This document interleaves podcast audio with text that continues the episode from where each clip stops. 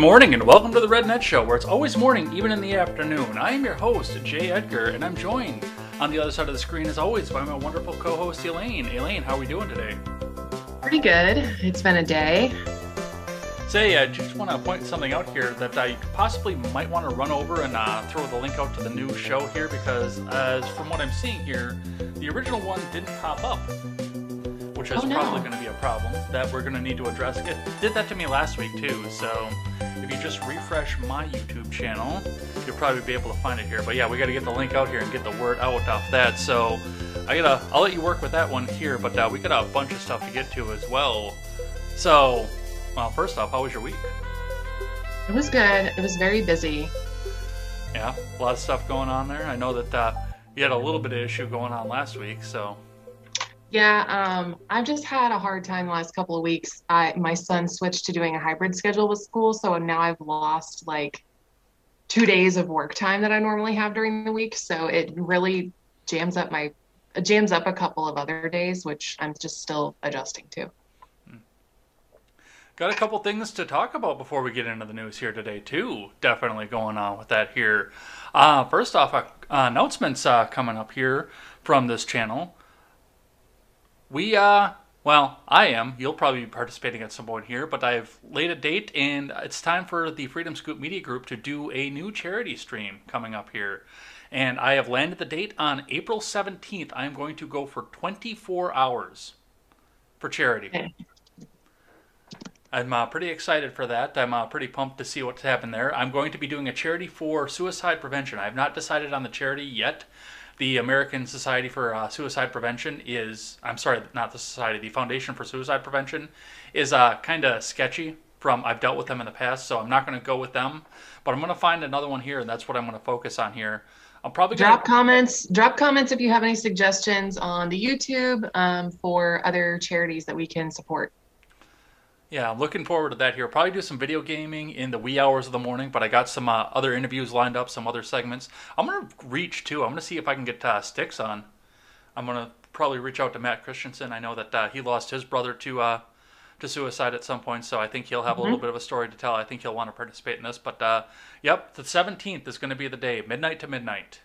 And I'm going to be wrecked come uh, Sunday morning. I can tell you that there. So watch for uh, details and updates on that. Definitely looking forward to that here.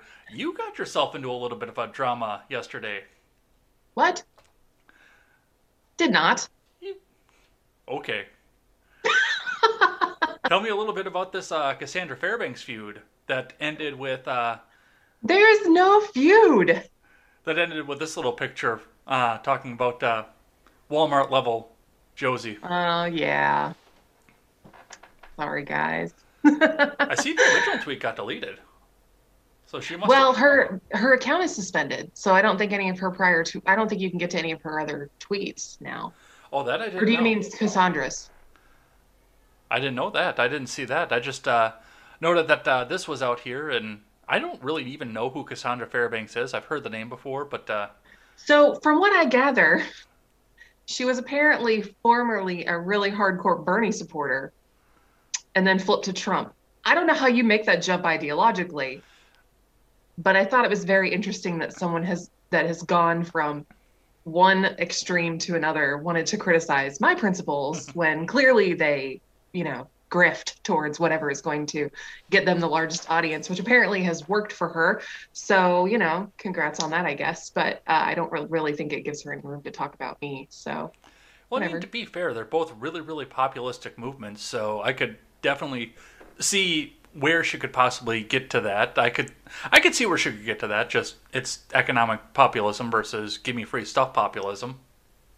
So Yeah, I mean they're just to me they're just so far apart.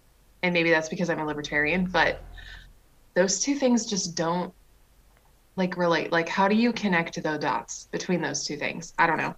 Um but whatever. Um, and that's I mean, from just reading back through everything, it looks like you called her out on the fact that they needed libertarians to win, which honestly they do. And I know you and I. I mean, had... Trump even said they needed them to. Like towards the end, he was trying to pander to libertarians and like trying to get Rand Paul to pander to libertarians, and he was doing it. So it's like clearly he realized he was on the ropes and he might have needed those extra two million votes, and then it didn't happen, and well, he lost the election. So you kind of do. I mean, you can't tell me that there's not a divide between um, the establishment GOP and the populist base that loves Trump. Like, if you want to win a federal level election, you have to be willing to pander to people that you don't normally pander to because your base is exiting stage left very quickly. I didn't lose the election. Okay. I won by the greatest margin ever. Sleepy Joe. Okay. But what I thought was very interesting about the comments that were flooding in my mentions last night was that um, I kind of I insinuated that advocating a closed border policy for some of the reasons that a lot of populists advocate it for is very xenophobic.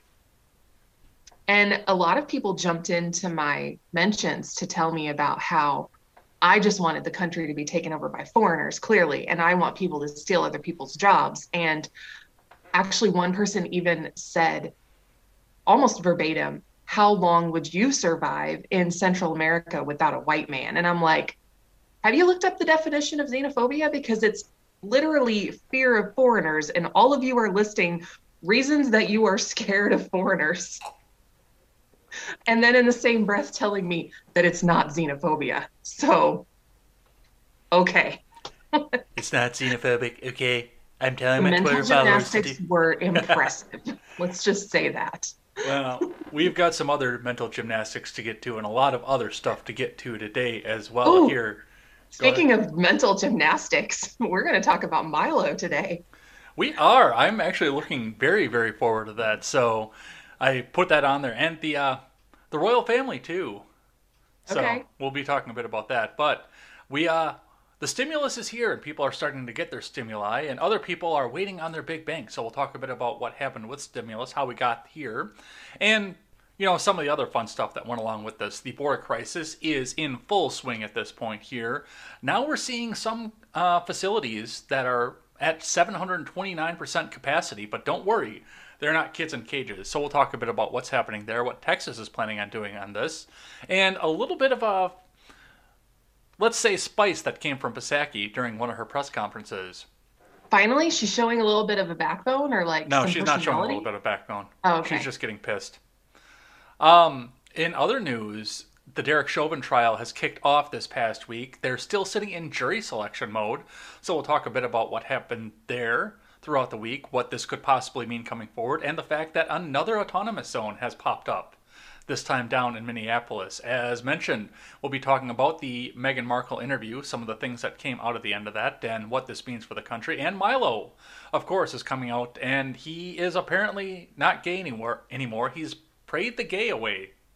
I don't know quite how that works here, but uh, we'll talk about whether or not this is real, whether this is a troll, or what this means.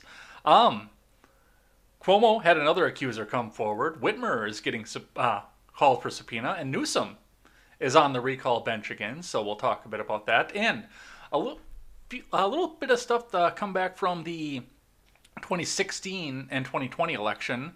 Some news is kicking back. It looks like we're actually getting some new laws on elections and some investigations into the most freest and fairest election in history. Honk honk, wink wink this past uh, year in 2020. Plus, I got a little bit of surprise stupidity for you because, you know, we can't go without that anymore. So, thanks everybody who checked us out live over on YouTube, DLive, Twitch, Periscope, and Facebook. you're over on my Facebook page, hopefully, checking that out there. And if you're not, you can head on over there, check that out. All the links are in the description below, so you can check that. Or if you can't catch us live, you can catch us back on demand over on YouTube and over on BitChute.com. Or if you'd rather take us on the go, we're on the audio platforms iTunes, Google Play, Stitcher, and Spotify. Go over there and check us out. You can pick us up on double speed. I always do that. Listen back to the show, listen for audio issues, but you can listen, get that download in there, get those numbers up, and we'll see what happens there. Also, speaking of links, I do need to clean up my links, by the way. No, no, no. we are. You guys are going to notice that there are a lot less people in the chat than there have been the last several weeks, Mhm. um, because Facebook.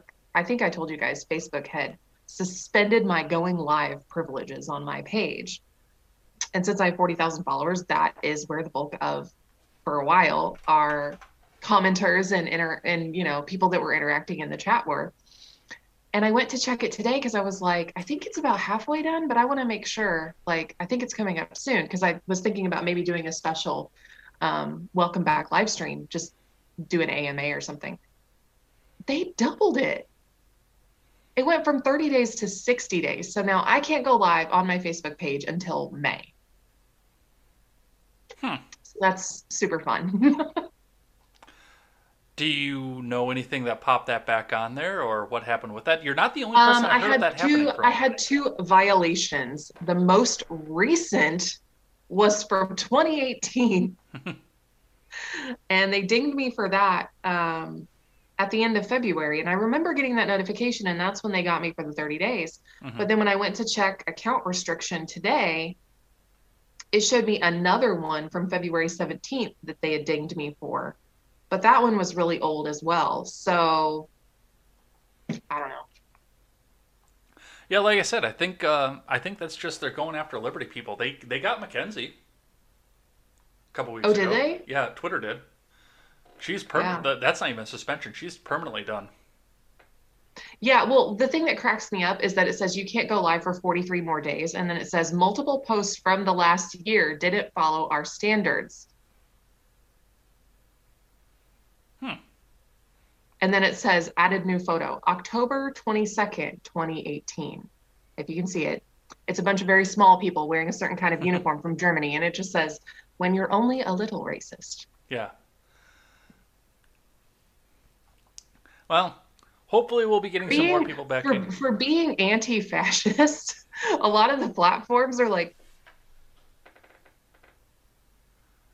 Uh oh. Uh oh, we're already having some of the internet issues coming on here. kicking off everything that is also anti-fascist. I can hear you. Can you hear me? Yeah, I can hear you back you are. now. We might have to go back and see if we can find another platform because. Zoom is getting a little bit uh, iffy here on the internet connection, and John was having just as bad of a time last week as well. So we will uh, keep up with that as we go along here. But we got to talk a little right. bit of news here, some stuff to catch up on. Uh, starting with Joe Biden decided this week to come out and tell us that we could possibly be free on Independence Day. Reading from Business Insider here, Biden well, I have news for Joe Biden. I was not planning on asking for permission. uh, reading from Business Insider, Biden says July 4th could become Independence Day from the coronavirus in the U.S. So yeah, it's you know if you if you just hunker down a little bit more than with the vaccine and everything else, we could be free and open by July 4th, and you could have a small gathering with your family. Aren't you excited? You know what's weird to me is seeing my posts from last year come up on my time hop on Facebook, like Mhm. talking about how, oh, I'm going to have to do this for two weeks, you know, at home and homeschool and that kind of stuff. We had no idea what was coming. Yeah, uh, I, I wouldn't go that far. I think some of us had some idea because once the government uh, takes power, they don't give it back very, very easily. I mean, I could see like I had suspicions that like the mask mandate wasn't going to go any away anytime soon and that the occupancy restrictions weren't going to go away anytime soon. I didn't think that there would still be people waiting for their schools to open back up. My brother's kids in Virginia haven't gone back to school yet this year. like they've been at home the whole time. Or maybe they went back this semester. But yeah, they had to wait that long. Well, what's uh, what's nice about this is, you know, my nieces and nephew live in rural America, and they haven't. They've been in school every day. Like they've never had to hybridize anything. They just go to school. Mhm. Yeah. So it's got to be uh, somewhat of a city thing here. But yeah, you might be free. Um, in con- uh, congressional news this week, uh, Nancy Pelosi has reappointed Eric Swalwell to the Intel Committee despite the honeypot scandal. So he is on now two foreign committees at this point.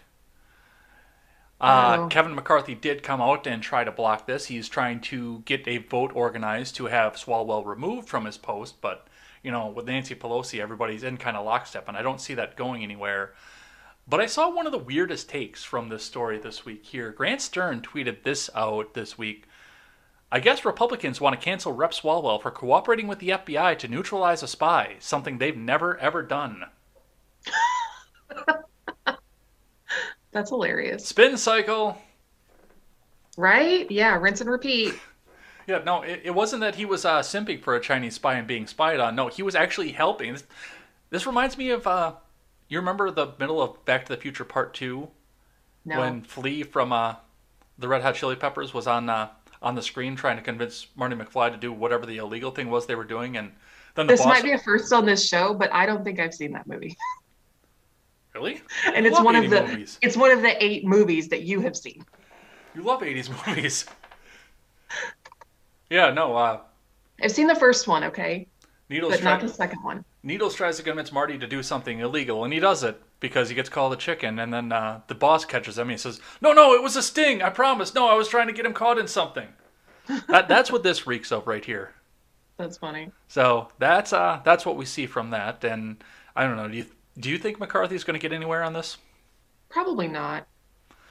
Pretty sure the Democrats are just going to vote in lockstep to go along with them. Yeah, probably. All right. I got one here that I actually got from you, but we're going to watch the video here because Thomas Massie had a very, very interesting take because we're t- all talking about gun control at this point. Let me get that loaded up and we'll get that up on the screen. Come on, think faster. Maybe we won't get it loaded up and up on the screen. Hmm. Yeah, my phone internet's really slow too. I was going to repost um, the link on my Facebook page to remind everybody to go to YouTube to watch the show. All right, there it's loaded. Let's uh let's have a listen to what uh, Mr. Massie had to say.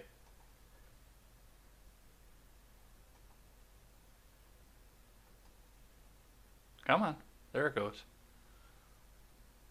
Maybe we won't. Hmm. He was on point as usual. How many of those 112,000 were prosecuted for that crime of trying to acquire that gun? According to the DOJ, 12. One, two, 12 in a year. Who were the other 100,000? Imagine, just imagine now that you're the victim of an abusive relationship, and after five years, you've summoned the courage and the resources to separate from that relationship. But things have escalated. And now you've decided it's time to acquire the means to protect you and your children. So you go to the gun store and you try to buy a gun. The clerk presses the computer button, it says denied. You ask the clerk, why was it denied? I don't know, this happens sometimes. Maybe you had a similar name to somebody else in the database. You can't buy a gun today, tomorrow, next week, not ever. You've been denied. So you go to a friend, a friend you've known for a long time. Your friend says, I'd like to help you. You say, Well, I don't know if I'm going to make it through the night. The friend says, I'd like to help you, but don't you know H.R. 8 passed and it was signed by the president? I can't spend a year in a cage. Good luck tonight. Now, I'm not going. And I mean, there are others. I had a little bit of criticism with that this morning, just based on the fact that I mean, the friend would have, if if I went to somebody and said, "I don't think I'm going to make it through the night," I would have been riding my friend's couch that night. I know that, but the point still stands on that. That yes, that's. Uh, I mean, you should be able to go out and defend yourself. And that actually, the thing with the gun, actually happened to my one of my high school uh, history teachers Hmm, really? because he um, he had the same first last name and middle initial as somebody who was on the list But the person who was on the list that had been denied for the gun, it was his middle name was just the initial. It was just P. Whereas my history teacher's middle name was, I guess, I think he said Philip. I don't know, something that would start with a P. But yeah, otherwise, fir- mm-hmm. same first and last name. And he got dinged for it. So I, I do understand that that happens, especially with similarity going on that. But mm-hmm. Furthermore, on point with that, it's I don't agree with any of this HR8 stuff, and I'm sure that you don't either. Otherwise, you wouldn't have put the video up. Right. Yeah, I mean, why would you do that? The only reason to have a registry is so that you can take people's weapons away. Otherwise, you don't need it. Well, every, all the ardent Democrats will come out and say it's not a registry. It is. You are giving the government your information. They are storing it in a database. It is a registry. of who Period. has what uh, what weapon and what the serial number is on that, to where it is, how, who's keeping it, etc. Yeah, you're absolutely right. It is, but you know, it's not a registry. They're they're Mm-hmm. Yes, just. it is. I'm I'm quoting what they're trying to say. I I'm agreeing with you on that, but I'm quoting what they are. Yes. But I a lot of the reaction from the left was, "Oh, that's not a realistic situation."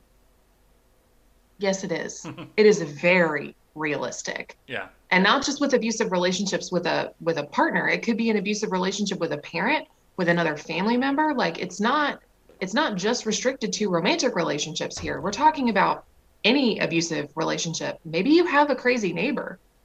You know, like maybe that's the relationship you know the the association it's not really a relationship i guess but you never know No, I and almost and almost all violent crime almost all homicides are committed um by people that you know. Like if you are going to if you are going to be a victim of a homicide i think it's like over 90% of the time it's someone that you know. Mhm.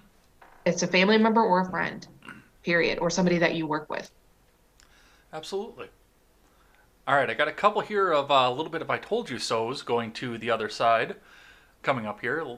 Maybe we can those are take a my victory. favorite Maybe we can take a victory lap on these ones here. Number one from the Hill: Biden planning first major tax hike in almost 30 years. Uh, apparently, he's he's going to make true on his promise, and nobody who's making more than four hundred thousand dollars is going to get hit. But uh, let's see. At this point, and this is to pay for the 1.9 trillion dollar pandemic stimulus package. The planned increase reportedly in, uh, includes raising the corporate tax from 21% to 28%, which is going to kill a whole bunch of jobs, increasing the income tax rate on people making more than $400,000, expanding the estate tax, paring back tax preferences on pass through business, such as limited liability companies, making it hard to start up your small business, and setting up a higher capital gains tax rate for individuals making at least a million dollars. And if you think that that's not going to hit anybody that's making less than $400,000, you have no idea how economics work. Hmm. Because even if it does, even if it does not, it, like they don't directly tax them, what do you think is going to happen to your cost of goods when the business leaders have go up. Exactly. It's always going to go up. If the cost of production goes up, the cost of the goods goes up. People are like, can you are are people that dumb? Really? So, yeah. That's what happens. Yeah. That's what happens when you implement a min, minimum wage, a higher minimum wage too. The cost of the goods goes up, or everything gets automated, and you cost people jobs. Well, speaking of that uh, aspect of this, from the Blaze, new research finds hiking minimum wage leads to higher prices of consumer goods. Shocking. You know, like we have been saying since they started saying the fight for 15 in 2017. Uh, the Blaze writes New research studying the impact of government mandated minimum wage hikes found exactly what critics of such policies predict. The cost is pushed onto consumers. Uh, let's see. Uh, Princeton ec- uh, economist Orley C. Ashenfelter and Czech economist Stepan Juraj- uh, found through studying price and wage data from nearly every other McDonald's restaurant in the U.S., businesses themselves do not cover the cost of increased wages. You know, just like we've been saying from the beginning. So that's uh, Brad Polumbo weighed in on this too. At I the love bread. at the Foundation for Shout Economic Brad. Education. Yeah, exactly. Noted having more money in one's pocket is not necessarily the most important. Rather, only increasing the purchasing power of one's money increases one's standard of living. He is not wrong. That is absolutely true. So, a little bit of a victory lap for that one. definitely. Mhm.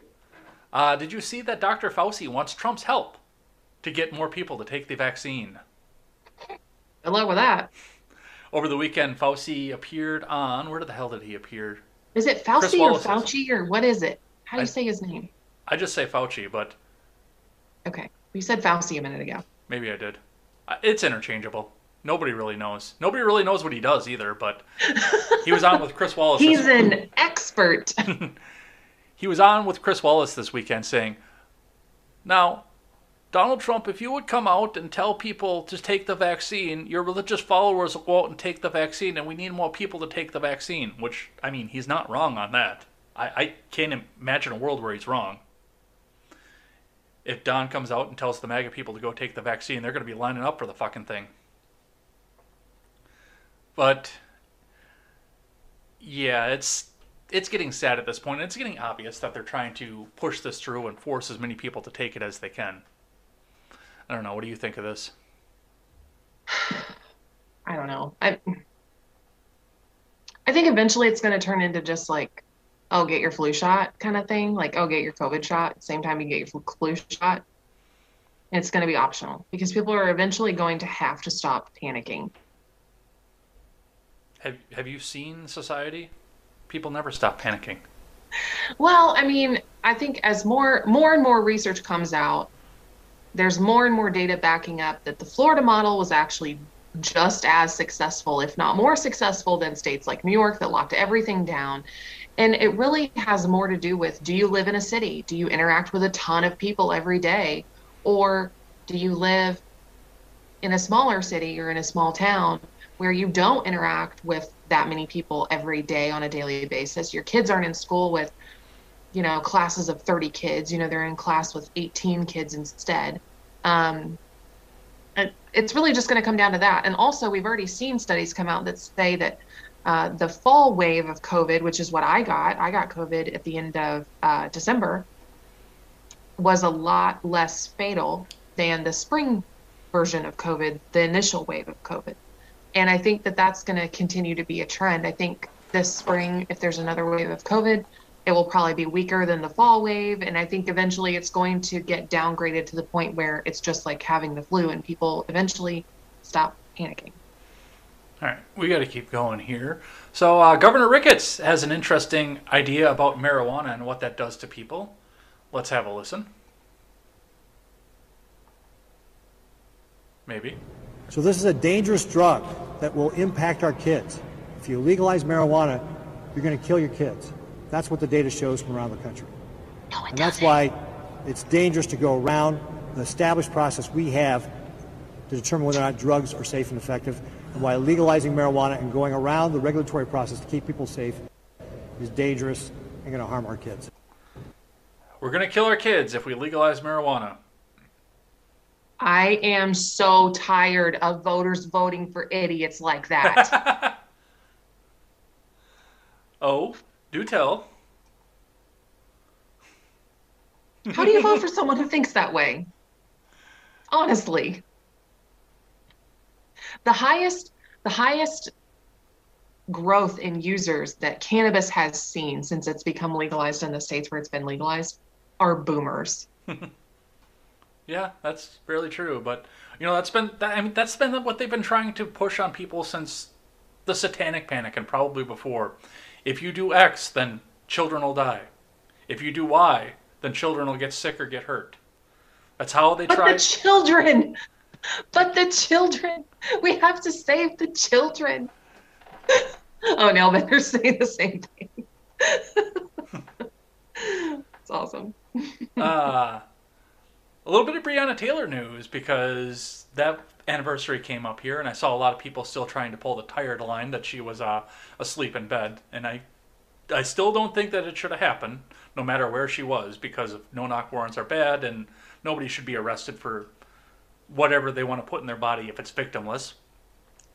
But we're still sitting in this point where people believe the lie because they want to go after the police and not the politicians that made all this stuff illegal. And this led to 10 arrested and 3 officers injured in a protest in Los Angeles this week, and among other protests along the West Coast. And I believe there was some in Chicago as well. Uh, one of the tweets that came out appeared to show a microwave oven being thrown at officers. Okay. The microphones are deadly. Microwave, not microphone. Oh, microwave. Microwave A oven. microwave could be deadly, actually. So yeah, there were fires. Um, they were burning stuff up. They were throwing stuff at cops, and but was it a mostly peaceful protest? I'm pretty sure it was mostly peaceful at this point. You didn't see a Wow. lot of the mainstreamers covering this here. They're trying would to they? keep this one. Joe up- Biden is president. We're not covering riots anymore. That's not how this works. Exactly. They're trying to keep all this stuff under wraps right now. I don't think they're going to be able to. And we'll talk a bit more about this when it comes to the Minneapolis uh, autonomous zone coming up later on in the show. But yeah, they're just trying to hold this under wraps and make sure that nobody talks about any of this. All right. I wonder why. Did you see this one out of uh, Nevada that I have on the itinerary here, where um, a DSA member got elected and like all the board members in Nevada's Democratic Party went from the or came from the DSA, and then everybody quit. No, I didn't see that. So uh, the entire staff of the Nevada Democratic Party quits after Democratic Socialist slate won every seat. So it looks like Judith Whitmer, who is a staunch Bernie supporter, became the chair, and then like everybody under her is also from the DSA at this point, and all the clerks, all the um, secretaries, all everybody else in the uh, Democrat Party for uh, for Nevada just up and say, "Fuck it, we're done, we're out of here." See, and this is what I'm talking about. And I mentioned this last night in that thread with Cassandra was people were like, you know, saying, you know, insinuating that I wasn't talking about the divide that exists on the left. And I'm like, I've written an article that perfect that explains that there's a rift on both sides right now. And the only question is which party is going to fall apart first? That's it. I have a lot of other questions, but yeah, that is one of the only questions that I think is going to mean, that's like the major that's the major question for people that are paying attention to political landscape at the federal level is which one of the major parties is going to fall apart first and then which party that comes after that or which new iteration of the same party is going to fill the vacuum. Well, and we'll st- sit back here and see because yeah, there's a lot of fraction, uh, fracturing in both of the parties here. Looking back at this, but I think the MAGA movement is stronger than what little bit of fucking neocon bullshit is left. As far as neolib goes, I think that that's pretty well evenly split, and it's you know grab your popcorn and watch. So we'll see what happens there. I thought this one was interesting here from Not the Bee. People are starting to use lefties' nonsensical language against them, and it's absolutely beautiful. Meet hashtag super straight and hashtag blue anon. Blue anon? Blue anon, yes. Like B L E W or blue the color? Blue the color. Oh lord. So super straight is you're straight and you don't want to go out with somebody who's transgendered because you only want to go out with somebody who is born a woman that is acting like a woman. Okay. Blue Anon was the interesting one because it seems like they're taking the QAnon uh, momentum and going the other direction with it. And I could actually see the Blue Anon thing, which is probably going to get a shutdown on YouTube because, uh, yeah, there's that. But uh, the Blue Anon thing is basically people who believe in a massive conspiracy theory that a cabal of Nazis is waiting in the wings to take over the government and push us into a Nazi state. You know, kind of like the Q people thought about the satanic pedophiles. I'm in an evil cabal. Uh, Blue Anon was on Urban Dictionary briefly, and Urban Dictionary took it down because they didn't want people talking about it. That's hilarious. All right, so if you don't want to get banned this week, don't use those hashtags. And whatever you do, don't say it on YouTube either. Um, did you oh, good thing we're already demonetized. uh, did you see this uh, video that came from uh, Sarah Silverman this week? yes, I saw I saw it, but I didn't watch it. I I watched it and I actually kind of felt it when I saw it because I'm I'm very politically homeless. I can say that because I'm I am too far conservative to be a libertarian. I can say that right off the bat. I Are am you too- sure? I am too far left to be a conservative. The progressives have lost their fucking minds, and the Greens never had one to begin with. but let's uh, The Greens the Greens are progressives that never had a brain. let's listen to what Sarah had to say here. it's the absolutistness of the party I am in. That is such a turnoff to me.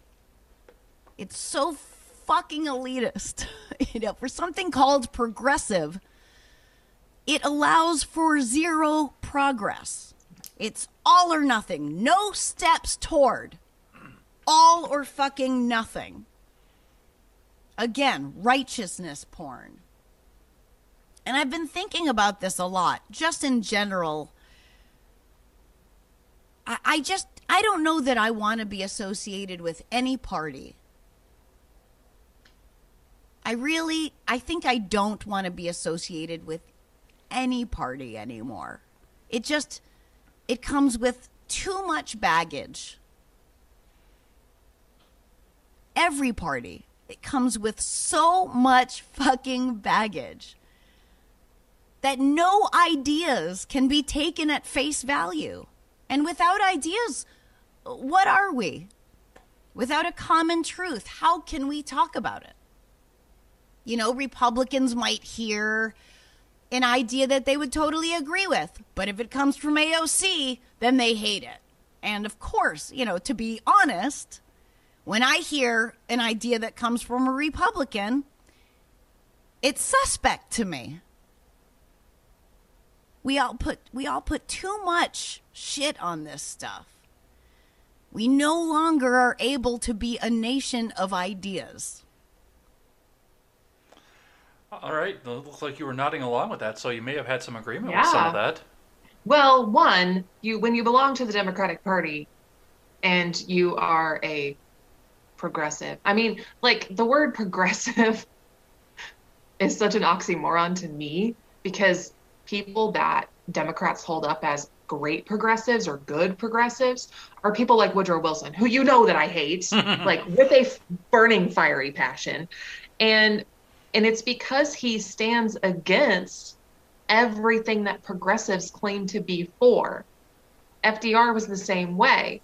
They love the New Deal, but they don't want to talk about Japanese internment camps. They love Woodrow Wilson, but they don't want to talk about the fact that he was deeply racist and that he enacted deeply racist policies in his government. Mhm. But they still want to hold him up as this progressive hero. And it's just it's ridiculous to me like i put it in the chat like progressives are actually regressionists they always have been Well, I don't know. It's like that. that I showed you that video of uh, um, every Dave, uh, Evan Rubin, uh, every Rubin report episode ever. I showed you that one. The left is no longer progressive. The regressive left, regressive, regressive. But I Uh, mean, he's not wrong No, he's not. he's not wrong at all but yeah i do i do agree with her i mean i hear some of those arguments from people that are considering the libertarian party like well the libertarian party comes with a lot of baggage it does we have a pr problem we have a messaging issue like we get it. I hear those i hear those objections to well i'm a libertarian but i don't want to join the libertarian party all the time. Mhm. so it's definitely not only you know isolated to duopoly parties. It's all parties. And i don't know i don't know what a system of government looks like without political parties. That's what i want to that's what i want to look into and research more is how does a government function when everything is not labeled by party? You don't have caucuses or you only have you know you have a government built on issue based coalitions rather than ideological coalitions like well you're a democrat so you have to vote with me. Yeah. or you're a republican you have to vote with me on this bill it's no you like fiscal policy that is xyz and you guys like fiscal policy that is you know something else Well, and so we vote along those lines rather than party lines Well, that's that's what happens with that though, because you start to make alliances for power, and then, bada boom. We were we were supposed to not be a country of political parties, but you know, people started to make alliances with people to go out and make it into a duopoly, and bada boom, bada bing. You're you've witnessed the birth of political parties. People are tribal, and they're going to get that way. Just they're going to ally with people they might not agree with to try and get their way. We saw it with the Democrat Party this year. We absolutely did. Yeah, I mean, that's what they did. They knew that if they didn't get the progressive vote, they would not win the election, period. And so they promised things that they had no intention of following through on $15 minimum wage, uh, student loan forgiveness. What were some of the other ones? Um,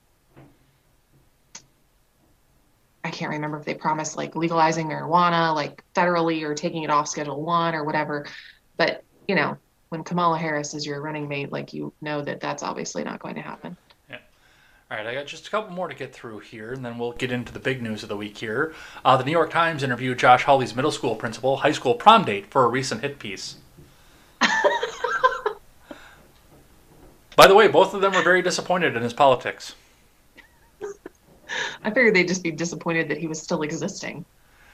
Yeah, no, it. Uh, I guess they also went after somebody that he knew from middle school, a black girl that he pulled the hair of. But yeah, they're they're digging to try and find stuff on this guy as deep. I got my hair can. pulled in middle school too. I don't think it's like, I, I don't think it's inherently racist. At least not always. But yes, the I'm York- guessing that that was the insinuation was that he's racist because he pulled her hair. I think so. But yeah, Okay. they, they were going back far, and I I did the math on this because he's 41, which means he's four to five years older than I am, depending on when his birthday lands. Because I'll be 37 coming up here, nah, next month. So he's 41 years old, which means that he started middle school in 1989 or 1990. So 30 years they had to go back to go try to find some more dirt on this guy. I mean, it's politics. Like if you look back far enough, there's dirt on literally everyone. Oh yeah, No one has their, no one has like no skeletons in their closet.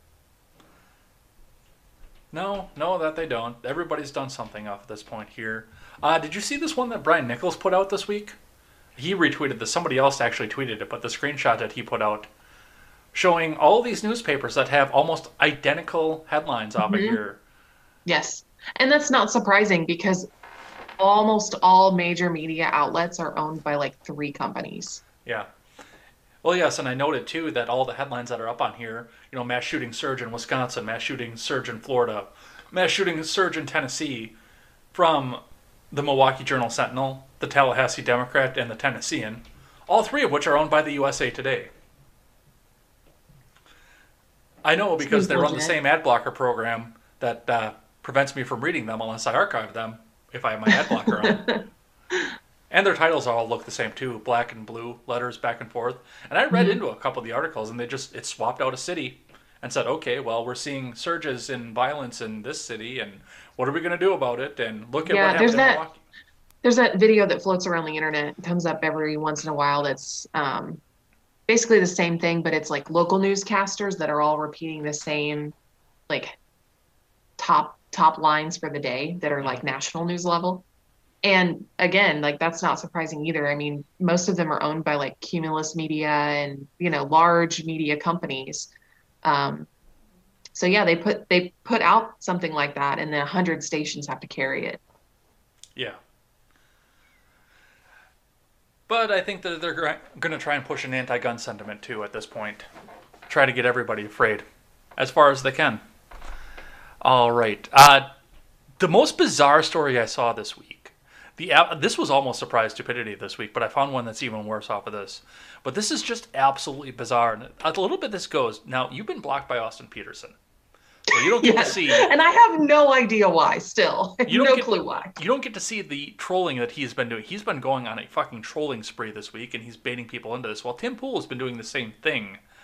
And I found this article from the Daily Beast, and I read the headline, and I, I can't believe that this is actually happening. But sure enough, from the Daily Beast, YouTube star Tim Pool's news site collapses amid allegations he took a cat hostage. I saw that.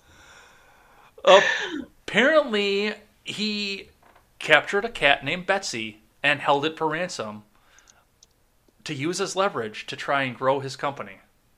What? That's wild. Uh, he was work. Uh, he was trying to work out a deal with uh, Emily Molli, a former uh, business partner and the owner of Betsy. And yes, he guess he kidnapped the cat and held it for ransom. Of course, the article also had to go on and point out the fact that Tim Pool now lives in a $1.1 million mansion in Maryland. Who wants to live in Maryland? Apparently, Tim Pool.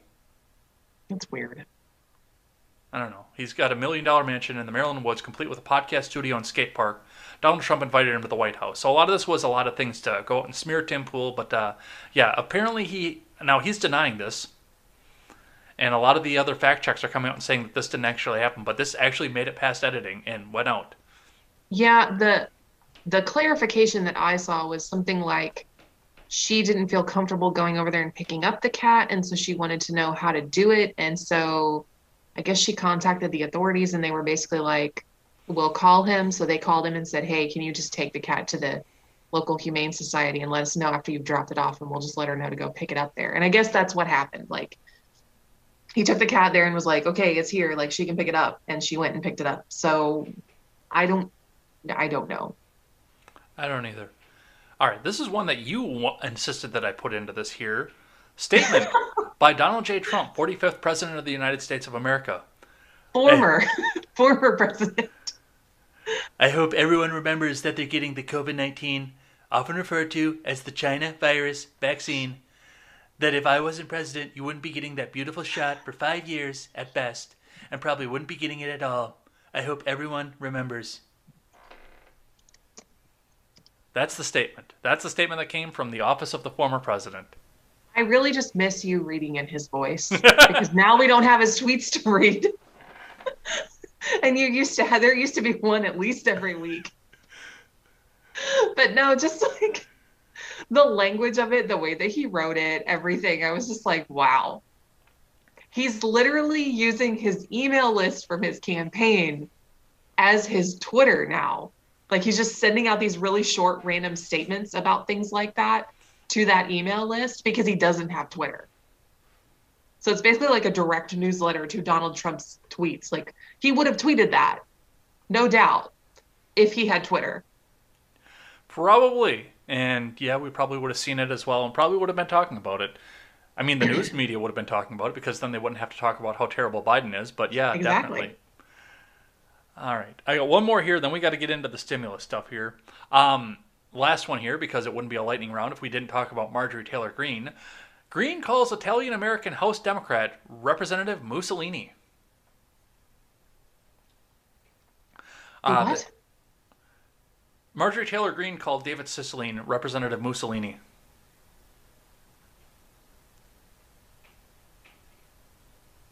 Okay. You don't seem that impressed by that. No, I'm I, not. I, I thought you would have because then it's giving her far too much credit. Yeah, I, I thought you would have laughed a little bit harder on that one there. And Cicely I'm had just- mostly I'm just confused. that is like my current state with politics now. I'm just like, I don't find this very funny anymore. I'm just mostly confused how people got to those conclusions. well the uh, the exchange apparently came because Cicilline introduced a resolution to prevent anybody who wasn't on any committees at all from introducing uh, motions to deny a bill or do a dismissal. Uh, let's see. Yeah, she Oh, I mean that's that's she- because of how MGT acted during the hearings. Yeah, yeah. She had uh, she did the adjourn uh, force. She made the motion to adjourn for I believe it was HR one, and Cicilline came out and said, "Okay, well, we need a motion to make sure that somebody who's not on any committees can't do anything." And when she That's was on literally Newsweek, that's a direct attack against MGT. yeah.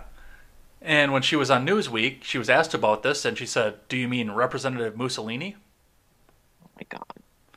And he was kind of pissed because apparently he's Jewish and Italian. So Oh, that's bad. That's real bad.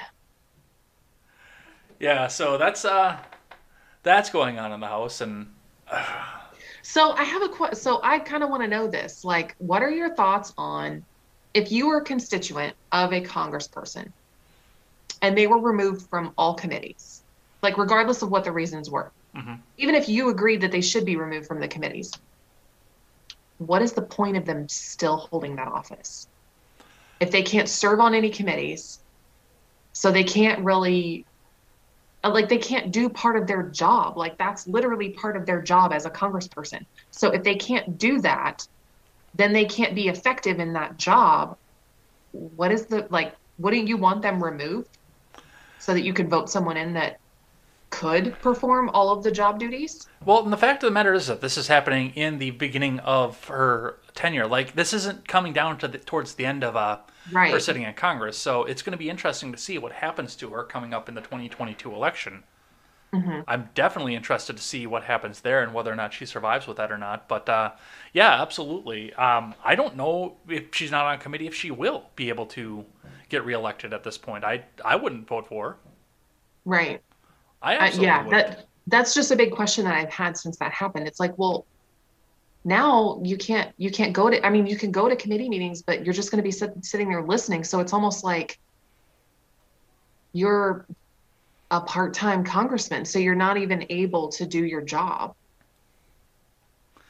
All right. Well, that's what we have with that, and you're absolutely right. I, I don't think she survives re-election. I really don't.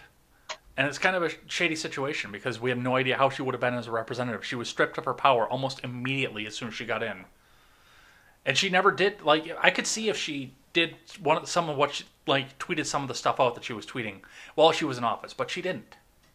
Mm-hmm.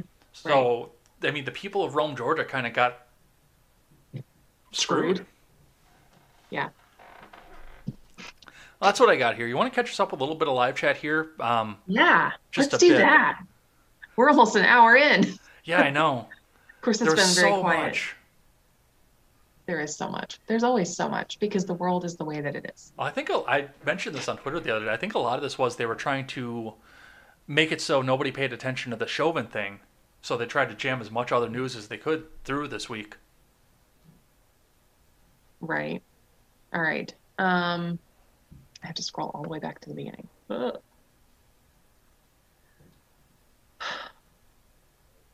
Ron's here. Hi, Ron. Nailbender's here. Unsatiable's here.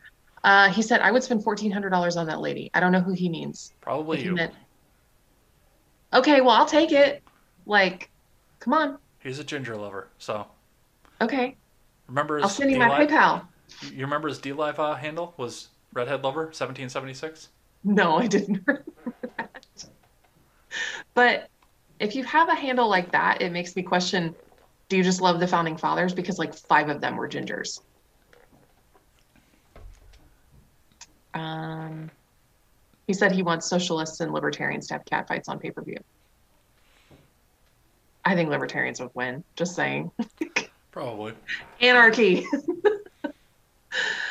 uh, he said Milo had the best electroshock therapy and became the king of the straight people. I wouldn't go that far. We'll talk about that next, though.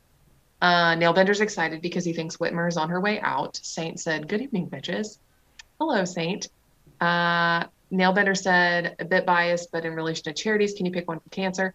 I think you guys have done a charity for cancer before. We and have, so yeah. this time is specifically for suicide prevention. So if you have any ideas for charities that specifically deal with suicide prevention, um, please leave a comment. We'll look into them and see just how legit they are. I have a friend who volunteers with one here locally, and I'm going to ask her which one that is because I can't remember the name of it. Thank you. Um, they basically man a hotline. That's what they do. So, and they're entirely run on volunteers. So that's cool. Uh, Seawall is here. He wrote into chat on his up armored half track. Okay.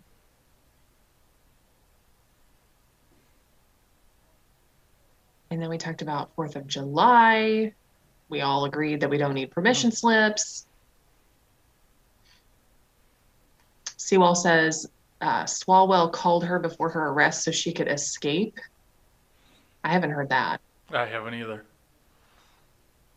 Nephilium says your poor teacher is going to be on a no-fly list forever. Probably.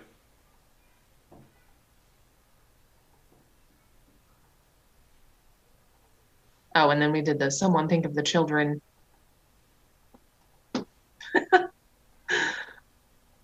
Decriminalization of all things falls right in line with take all the warning labels off everything and let let the problem sort itself out. Yes. That was Nailbender. Or Ron Helton says Orange Man bad, numbskull Biden good. Yeah, that's basically what the media is going with at this point. All protests under glorious leader Biden are peaceful and uneventful. All praise the empty melon. empty melon, that's good. I like that. uh, Nailbender said apparently he's already been told it's basically a hate crime to reject me by a trans person that he did not want to date. Um, gonna have to go with that's not okay. Ron thinks Sarah Silverman is batshit crazy. I think wrong. lots of people think that she is batshit crazy. Ron says commie words are the opposite of what they say. Progressive equals regressive. Matthew said Woodrow Wilson reintroduced segregation. Yes, he did. I agree with that. Ron says, "Will be will we be talking about the Corbett report being one more strike away from being canceled on YouTube?" No, I don't know anything about that. I don't know. Someone was encouraging my my fiery ginger super hatred. Thank you.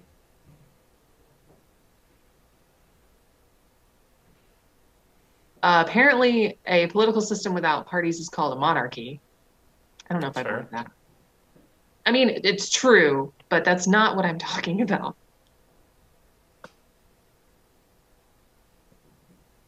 Ron said there's no need for multiple parties if the government was legitimate. The only way to be legit is for them to constrain their powers to the Constitution. Brandon asked, is the multi-party system observed in some parts of Europe something from their political systems you'd actually prefer to see here? Ed, what do you think? I didn't miss that. I'm sorry. I was going through uh, articles.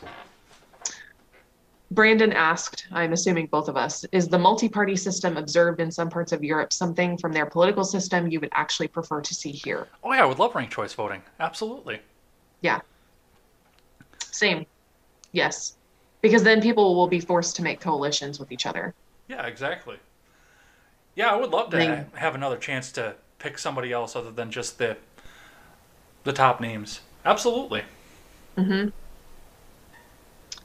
Um, oh, I asked everyone if they wanted to do a virtual birthday party for you.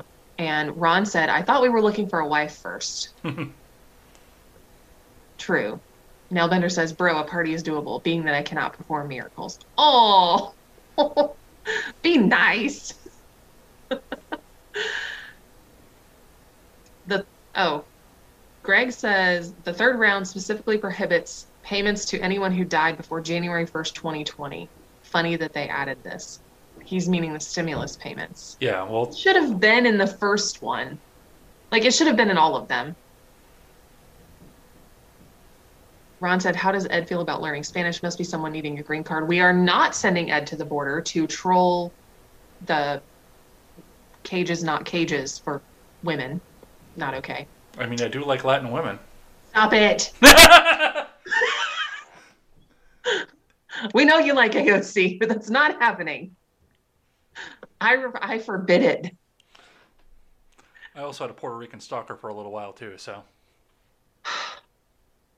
I don't know what it is with you and crazy people. Um, Ron says Ed will be making the sandwiches and dinners, and that's apparently if you were to marry AOC. Bessie is a cow name. Betsy is a people name that has been repurposed for animal name. Uh, ben says, I live in Maryland and it sucks. yes. He also says, I'm late. Does that mean I am with child? I hope not. speaking of which, we have the announcement there, and I got to say it on the morning show. It is well. not mine. No, it's not Before yours. Before anyone says anything, it is But, uh, not mine. I I mentioned it on the morning show because I was told I had the blessing to come out and mention it. But uh, friend of the show, Harvey McLeod, is now with Little McLeod. Yay! Congratulations, order Harvey. For uh, She has her- not been able to stop into our live chats as often anymore, but she used to be a regular, so we always love having her. And we have done special episodes with her. Uh, we did one about immigration with the three of us Mhm. a few months ago, and that was a really good time. I really enjoyed hanging out with her. She's very smart. She's filled in for you a couple times too. She has filled in for me a couple of times, so you guys might know her from that too. Um, let's finish out this list. Uh, Ben's. Oh, Brian says I'm actually surprised she could pronounce Mussolini.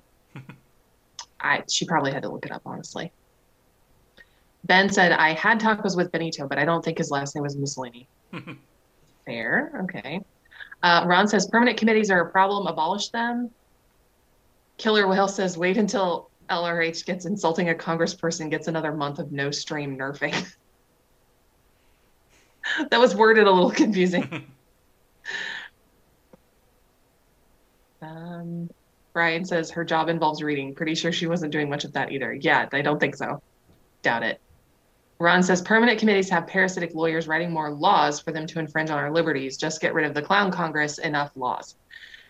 That's something that I've had a problem with for a very long time. There are there is bureaucratic staff attached to Congress that they make a career of that. They just write policy, aka legislation. It's not actually the Congress people writing it. It should be, but it's not. It's these other bureaucrats writing it. And then there's they are also in the chamber as well. And every Congress person has someone like that on staff. Or they are like part of I don't know if they're employed by like the House of Representatives or if they are employed by the Congress people that work there. I'm not sure how that works exactly. Someone knows the answer, let me know.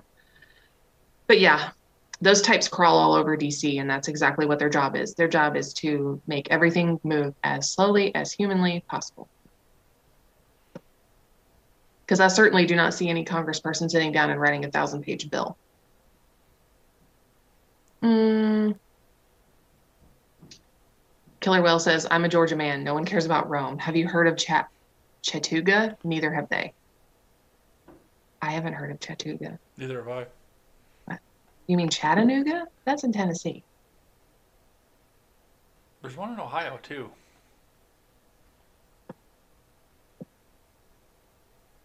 Something like that. Uh, Greg said, Did you see the article about Avon, North Carolina falling into the ocean? Oh, failing into the ocean. The government wants to up the taxes by 50% to save the town. And of course, the town wants the government to bail them out. Winky face. I don't know what that is. That a joke? That has to be a joke, right? No one's that No dumb. idea. All right, we're gonna have to look at that later. Not him says, I do enjoy that we are being ruled by brain slugs. All right. Seawall's back in his up armored half track. I don't. Where did you go? Stop leaving, and then you don't have to come back. Oh, if Ed really wants a wife, ditch the Ford T-shirt and get something that says my Porsche isn't compensating. oh, Ben. All right, that's it, pretty much. All right, let's circle back here. We got to talk. Uh, we got to do a little bit of abbreviated stuff from this because there was so much in the lightning round. But we do have to talk about some of the stuff that's going on here. First, um, as most people know at this point, the stimulus has passed the House. At this point, it passed the House once again for approval, and Joe Biden went back out and signed it. Now people are starting to get some of their money rolling in. Uh, looks like there was a bunch of pork in this bill, though. Uh, the Blaze reports that Democrats stuck $86 billion in no strings attached bailout into COVID relief bill to rescue union pension plans that were failing long before the pandemic. And that was just one of the things that I found in this.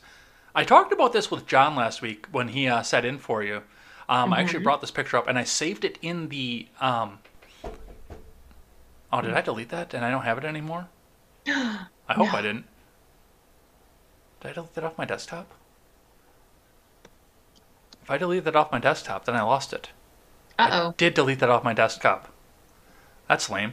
Well, I, I showed the chart though from uh, the budget where people were trying to come up. It was basically CBO propaganda to try and tell you what the stimulus was, and they pointed out the fact that it was 424 billion dollars to send out the 1400 dollar checks to everybody. And I looked at that and I, I did a little bit of math with that and I realized that to give a $1,400 check to every man, woman, and child in this country, all of them, assuming 330 million, which I think we're just a little bit south of that, but to everybody is only 465 billion. So that was one of the first markers that they're pushing money somewhere else in here that doesn't. Because, I mean, if you're only 30, what is it? 31,000 or 31 billion dollars more to give it to everybody than it is to give to everybody who's making under 80 grand, then they're they're fudging numbers somewhere else. They're Yes. definitely losing some money off of this here, and one of them is this pension plan that uh, needed to be bailed out. So um, I don't know if you saw that one here, but I I want to know what all the other pork is that's in this. And we keep Yeah. I had somebody send me a graphic and and it was broken out into these really large chunks of what the money was supposed to be for. Mhm. And at that level, it looks great. It looks like the majority goes to American families and then there's also, you know, stuff built in there for healthcare, which uh, you know, it's a pandemic, it's a healthcare crisis supposedly. So that makes sense. And then there were some other things, uh, unemployment benefits increases and other stuff. And i was just like okay yeah that all seems fine. Or at least seems logical. But i know that once you- like the the further you break that down the more you have to get into the nitty gritty before you really see where the pork is. And it doesn't look like a lot at first because you're just seeing it in you know 20 million here 50 million here 100 million here. And you think well in a 2 trillion dollar bill that's such a small tiny sliver. Mm-hmm. Like oh that can't be that big a deal is it? But when you go through and you add all of that up and you realize just how much of the bill is made up of those things that's like it's nickel and diming you but it's at Yeah. a level that is so large that you still think of it as nickel and diming even though it's literally millions upon millions of dollars. Mm-hmm. Yeah, but just this seemed to be more of a pork lady. Now, I didn't agree with any of the stimuli packages because I don't think the government needs to be doing that. Just to open up the economy at this point. If Right. we were th- still thinking back in the mentality, and this actually played out the way that we thought it was going to back in February last year, I would say, okay, shut it all down and then stimulate the economy. But that's not what happened. And we're sitting here a year into this now with the idea that we're going to be maybe finally free by July. Just got to hold on a little bit longer here and four mean- more months yeah, the housing market months? is going to crash in that point too. Now that there's Yes. no, there's no evictions, there's no uh, foreclosures, there's nothing like that too. So a lot of this stuff is going to come due at some point. for the first time, millennials might actually be able to afford to buy homes. And that's if we haven't become poor because of the pandemic. But of course, millennials are also standing out here with their hands out right now. The other big part of this story that I wanted to make sure that we touched on today is the fact that, of course, millennials and some other people on the other generations as well, but for the most part, millennials are complaining about the fact that they haven't seen their money yet. The direct deposit is gone, but Wells Fargo, Chase, and some other big banks are saying that they can't get it processed until Wednesday. Whereas other smaller banks, like uh, what was the one that was on, that they cited on this one? In my experience, Chime. the smaller smaller regional banks have always been quicker. Yeah. Well, yeah, there's a lot less overhead to go with that. Uh, Chime is coming out here tweeting out saying, hey, hey, we already made all this available for people, so, you know, come sign up for us. And they've been using it as an advertising uh, opportunity. But I Go mean, them. we went with, we saw this with the last two. I don't know why they didn't expect this. Yeah, I don't either. Especially with some of it being tied to unemployment benefits, like that's up to your state to to administrate that. So, I mean, I know someone on my Facebook page, not my Facebook page, my personal profile that I've been friends with um, for several months now. She just now got her approval for unemployment, Yeah. and she's been filing unemployment. I think she's already even gone back to work now, but she filed unemployment for like three months and or longer. I can't remember how long it was, but she filed unemployment for weeks upon weeks upon weeks and has just been waiting. And now it's literally 2021 and she's finally seeing it pending in her account. Well, yeah, we saw a lot of that here as well because, and one of the things that got pointed out on one of the local uh, terrestrial radio shows was the fact that, you know, a lot of that is tied to politics too in the way that they cover it here. Um, a lot of people who filed for unemployment were not able to get it because the system was so backlogged. When my mom was filing for unemployment, she just sat on hold forever and ever and ever until the end of time to do this. And nobody said a word about it because it's Emperor Evers that's up in the uh, governor's mansion right now. And whereas you know that if it was still Scott Walker, this would be the crisis to end all fucking crises. Yep. So with that, people are still sitting here waiting to see if they're actually going to get their money or not. Which I mean, they're all going to. I am so surprised by the number of people who allow the government to have their banking information. That blows my mind, and it always has. Hmm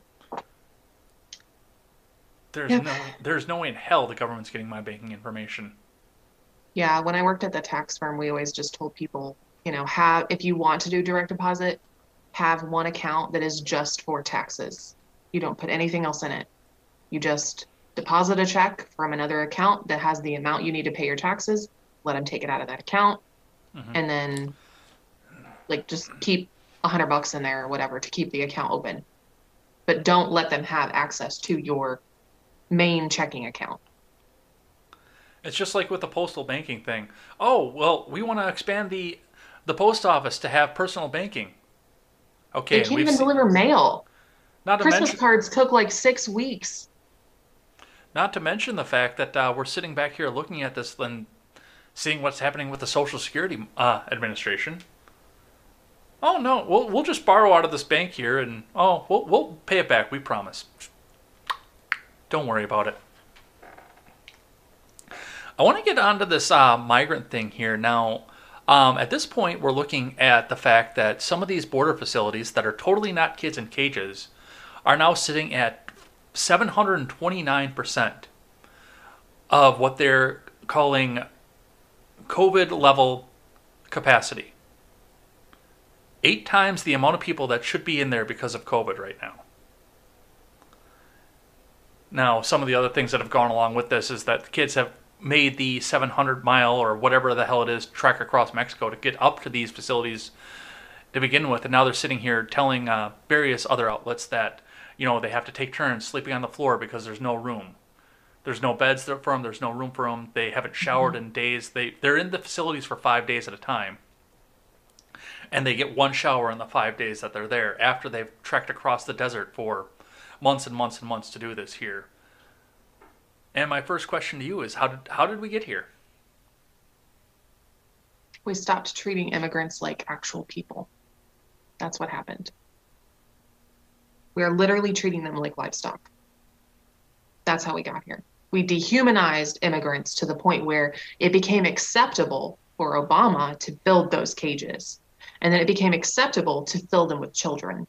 And it, then it became acceptable to only allow them bare minimum cleanliness standards, food, care.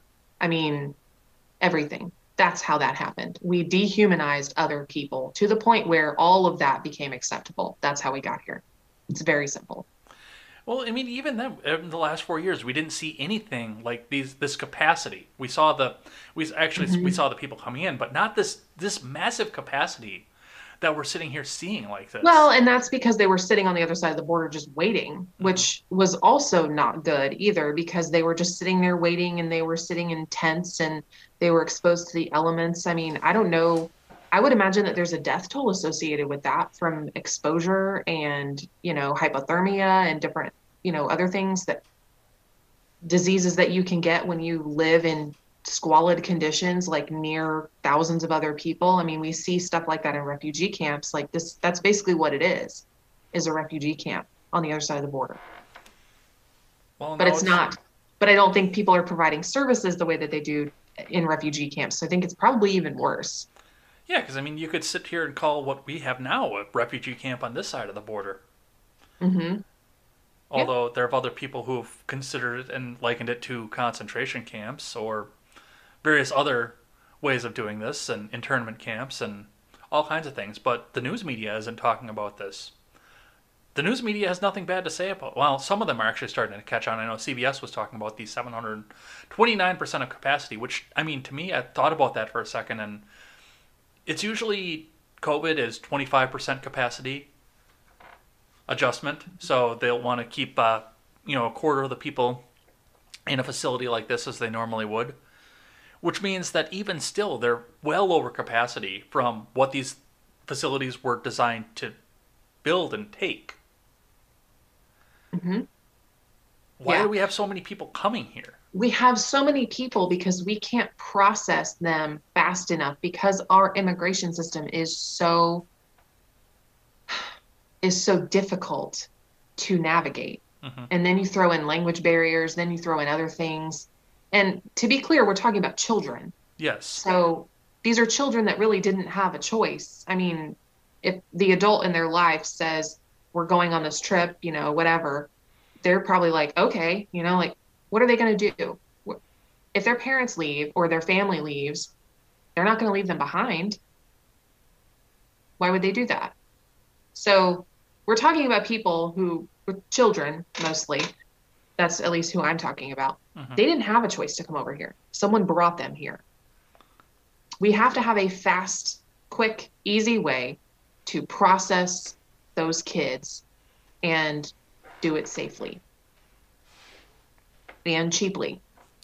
It just has to it just has to become more efficient. It it really does, but on the other end of it, I mean, we're also looking at the fact that, you know, Biden's coming out and saying that, well, yeah, it's open, come on in, come on in and I don't right. think that's that just encouraging more people to come before we process the people that are already there. Mm-hmm. So to be clear, if you are coming here to file for asylum, you have a year after you arrive to do so.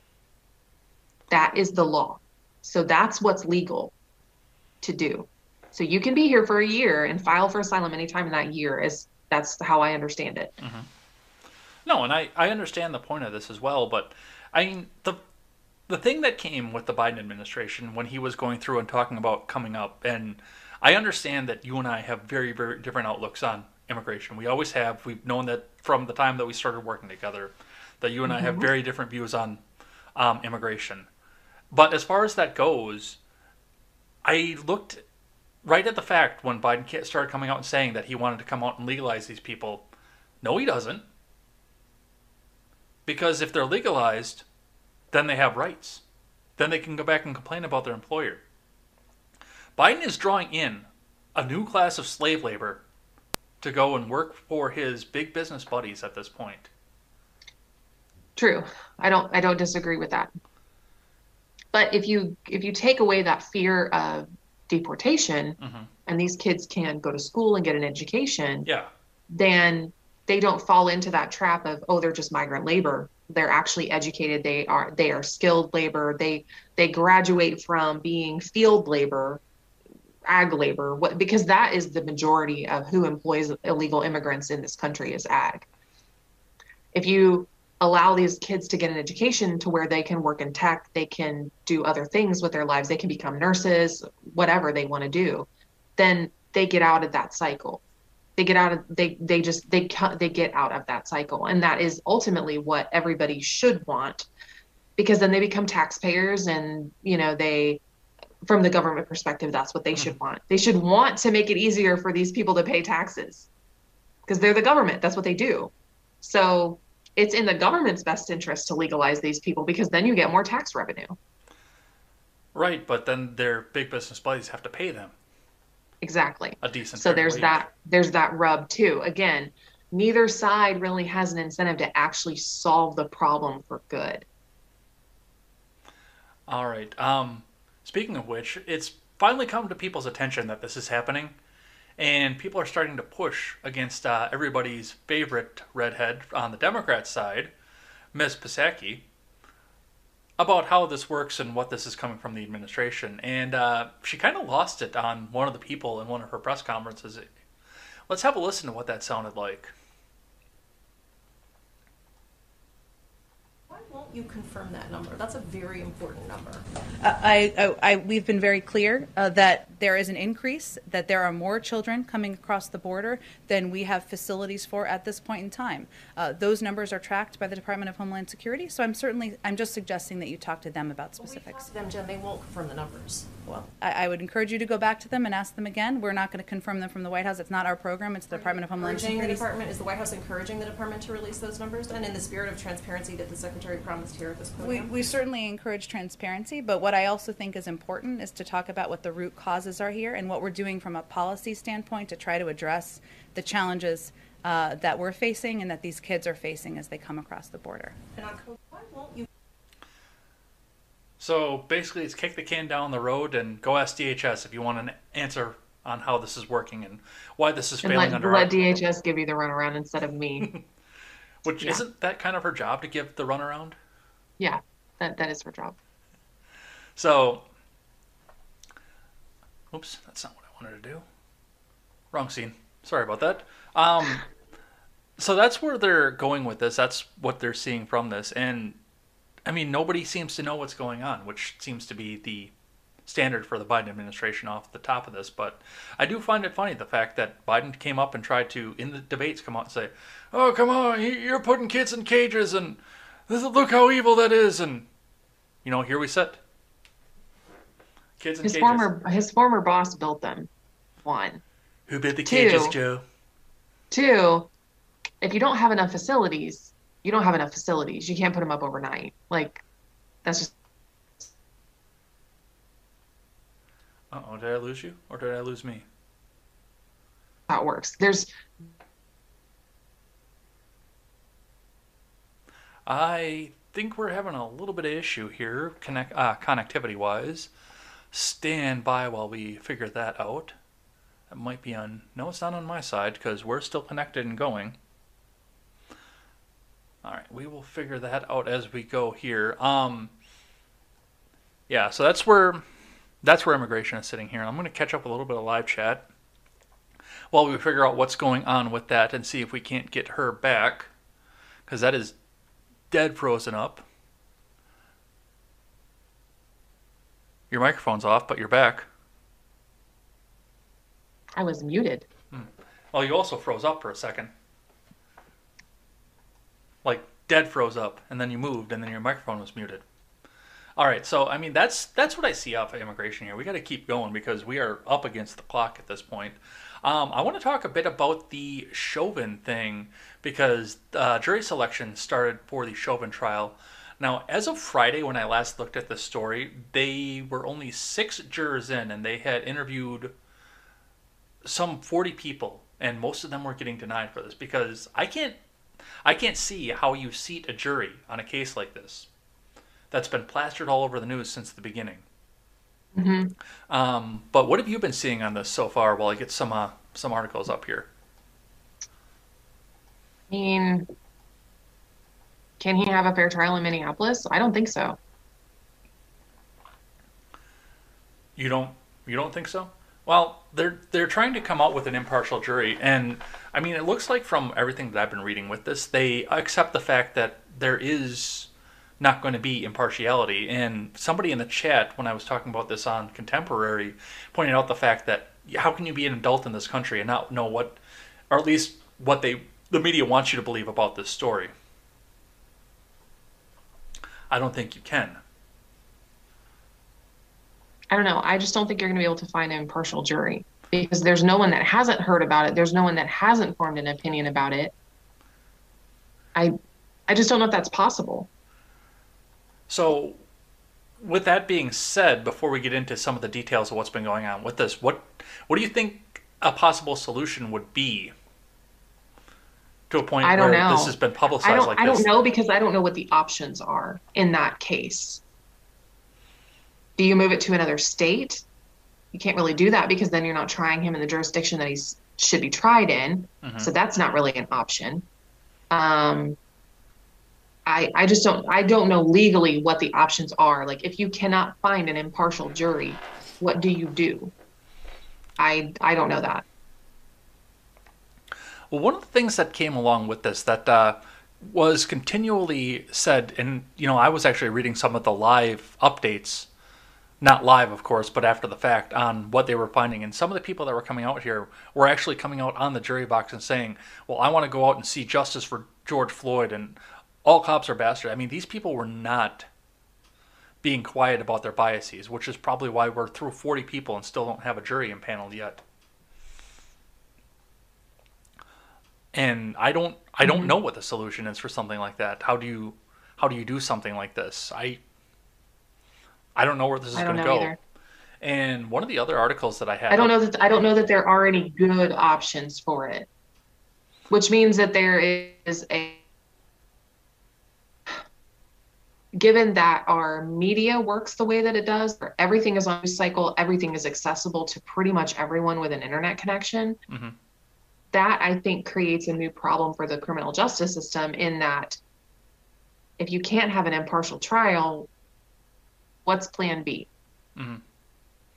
Because mm-hmm. we're guaranteed as citizens to an impartial trial, to an impartial jury of our peers. If that cannot be provided, then what? I don't know what I don't. I have no idea what goes on with this, but uh, something definitely that we need to watch for as we go with this. I know that one of the other articles that I read for this, um, I mean, some of these people are doing this in fear right now that they've been promised that if the uh, if the verdict comes out the way that Minneapolis doesn't like, then they're in fear of their lives. Mm-hmm. Right. Which is the other aspect of this. Want to be sitting on that jury? No, I mean, I would uh, probably come out and say, you know, if they started interviewing me, looks like we've got some uh, sketchy connection going on here again. But yeah, if I was sitting on the jury and they started to interview me at this point, I would probably go right out there and say, BLM with my fist in the air because I would be dismissed instantly, and I do not want to sit on that jury. Absolutely. All right, we will see what happens when uh, when we get this back here. Um, one of the other things that uh, came up from this is the third degree murder charge has been reinstated at this point. So, just to read briefly, let me grab this here. Oh, didn't I keep that one? I didn't keep that one. So, um, I did talk about this on Contemporary that yes, they are going on and they're adding Oh, you're muted and back. I am muted and back. All right. I am unmuted and back. So the other thing that the other big development of the story is the fact that uh, they have reintroduced third degree murder uh, back in the trial, which I actually had to go up and look and see what third degree murder wound up being, and it does um, seems to be reckless, um, a reckless homicide eh, with intent, but not uh, not premeditated. Reckless actions leading Okay. to intended murder. So I looked at the second degree murder charge, the third degree murder charge, and the man two charge, and I could see man two maybe sticking, but even then, that would be a hard one off of that. That would Okay. be a hard road to go on that. Mhm. Um, do you have any thoughts on the charges at all? I know a lot of people were really upset that he didn't get charged with murder one right off the bat, but the prosecutor's job is to charge what they think that they can get a verdict on. Yeah. So they're not going to charge him with something that they don't think they're going to be able to prove.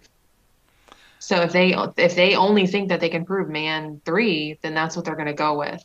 And it's going to upset a lot of people, but it's going to upset a lot of people who don't understand the different definitions of those crimes.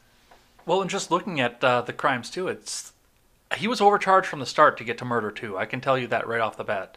Now, to get to murder one, it would have to be he gets up in the morning, puts on his uniform, and says, "Oh, that fucking George Floyd. I'm, I'm just gonna I'm gonna go kill him. That's I'm gonna go out and do that. That's that's it's what murder is. premeditated. Right. And you don't have that here. It's not premeditated. He did not seek George Floyd out or anything like that. So that is not on the table. And even murder two is he's got to go into it. It's a little bit more sudden than murder one, but he's still got to go into it with the direct intent to kill George Floyd directly. And I mm-hmm. don't think we had that either. Murder three is even, you know, it's spur of the moment, heat of the moment, but still intent to kill, and I don't see that either. Man two, reckless endangerment. That leads leads to death. That I can see maybe, but even that one's going to be a hard point because of what the autopsy has shown. Yeah. Which means he might get off with nothing and then the city's going to literally explode.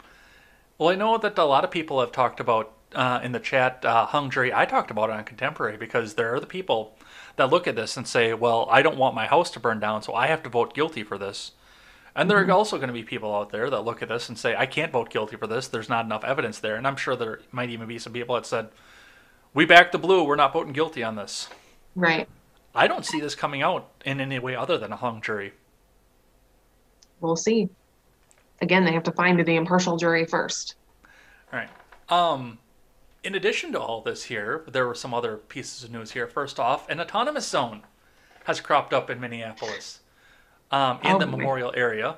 So no police are allowed in this autonomous zone in the middle of Minneapolis. Uh, it's all blocked off and filled with graffiti, just like uh, everything else. Flags up. No word on what they're going to do with uh, agriculture at this point. And once again, not very much covered in the mainstream news. I had to go to a local Minneapolis source to find out the fact that this is even happening.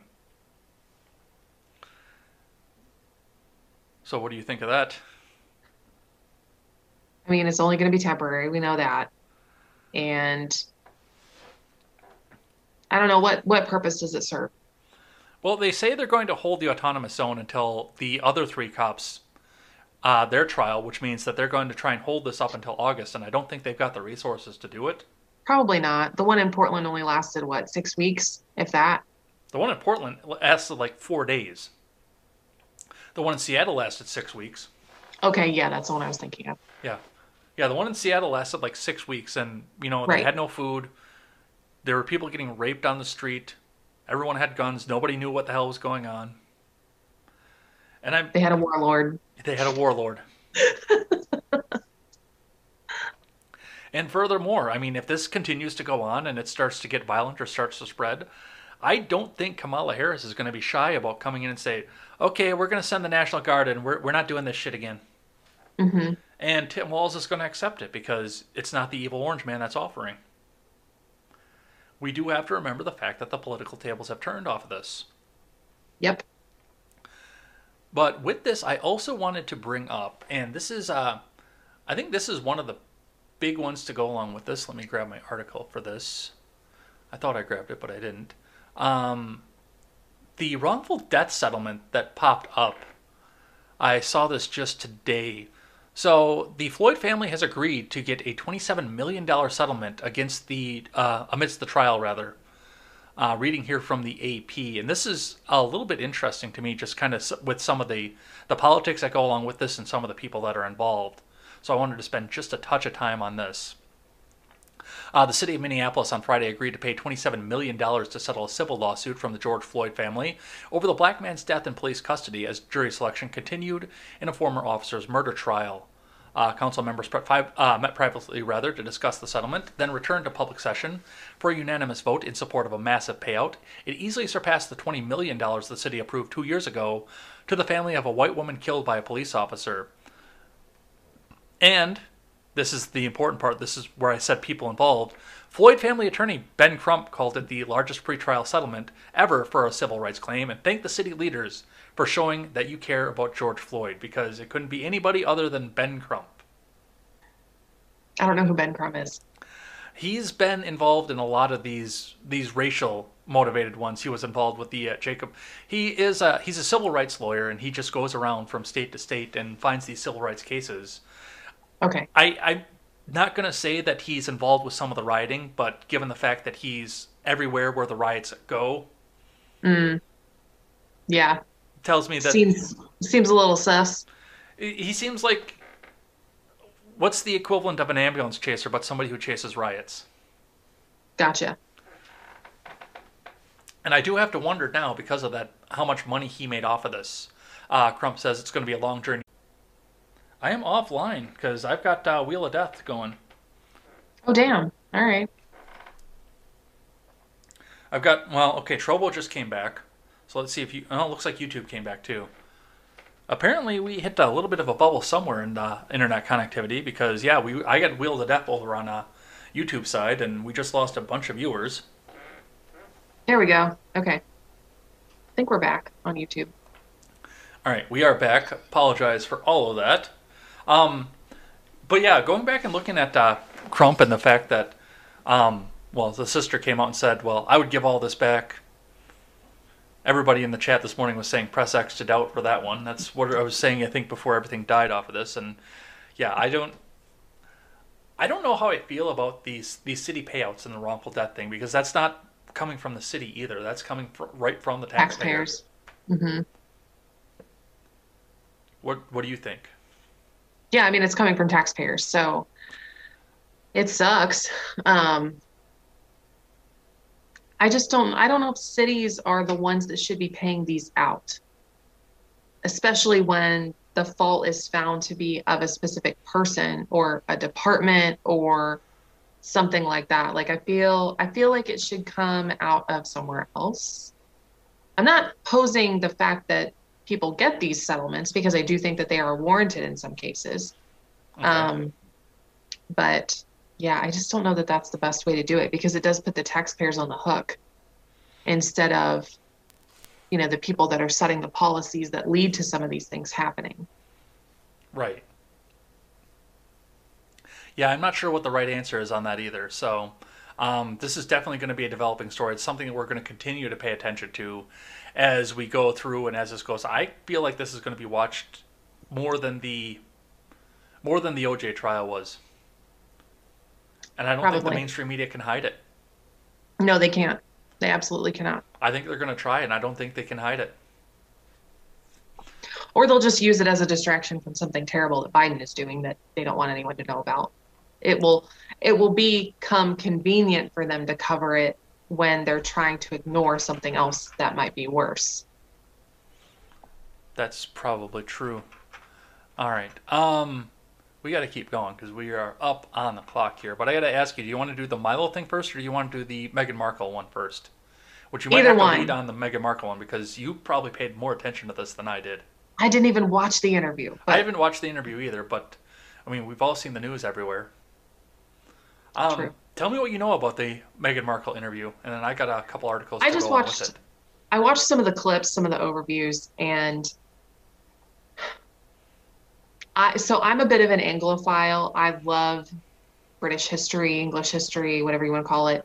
Um, I've watched The Crown. I've watched all of it. I've watched it twice through, fully through, Mhm. because the first time I was watching it for more like entertainment, but because it's one of those shows that's like based on actual events, a lot of times I would find myself like buried in my phone on Wikipedia, like looking up what happened with a person or a or an event that's covered in one of the episodes. So I I ended up watching most of the episodes at least twice, um, just so I could enjoy them for what they were, but also so that I could research while the episode was going on.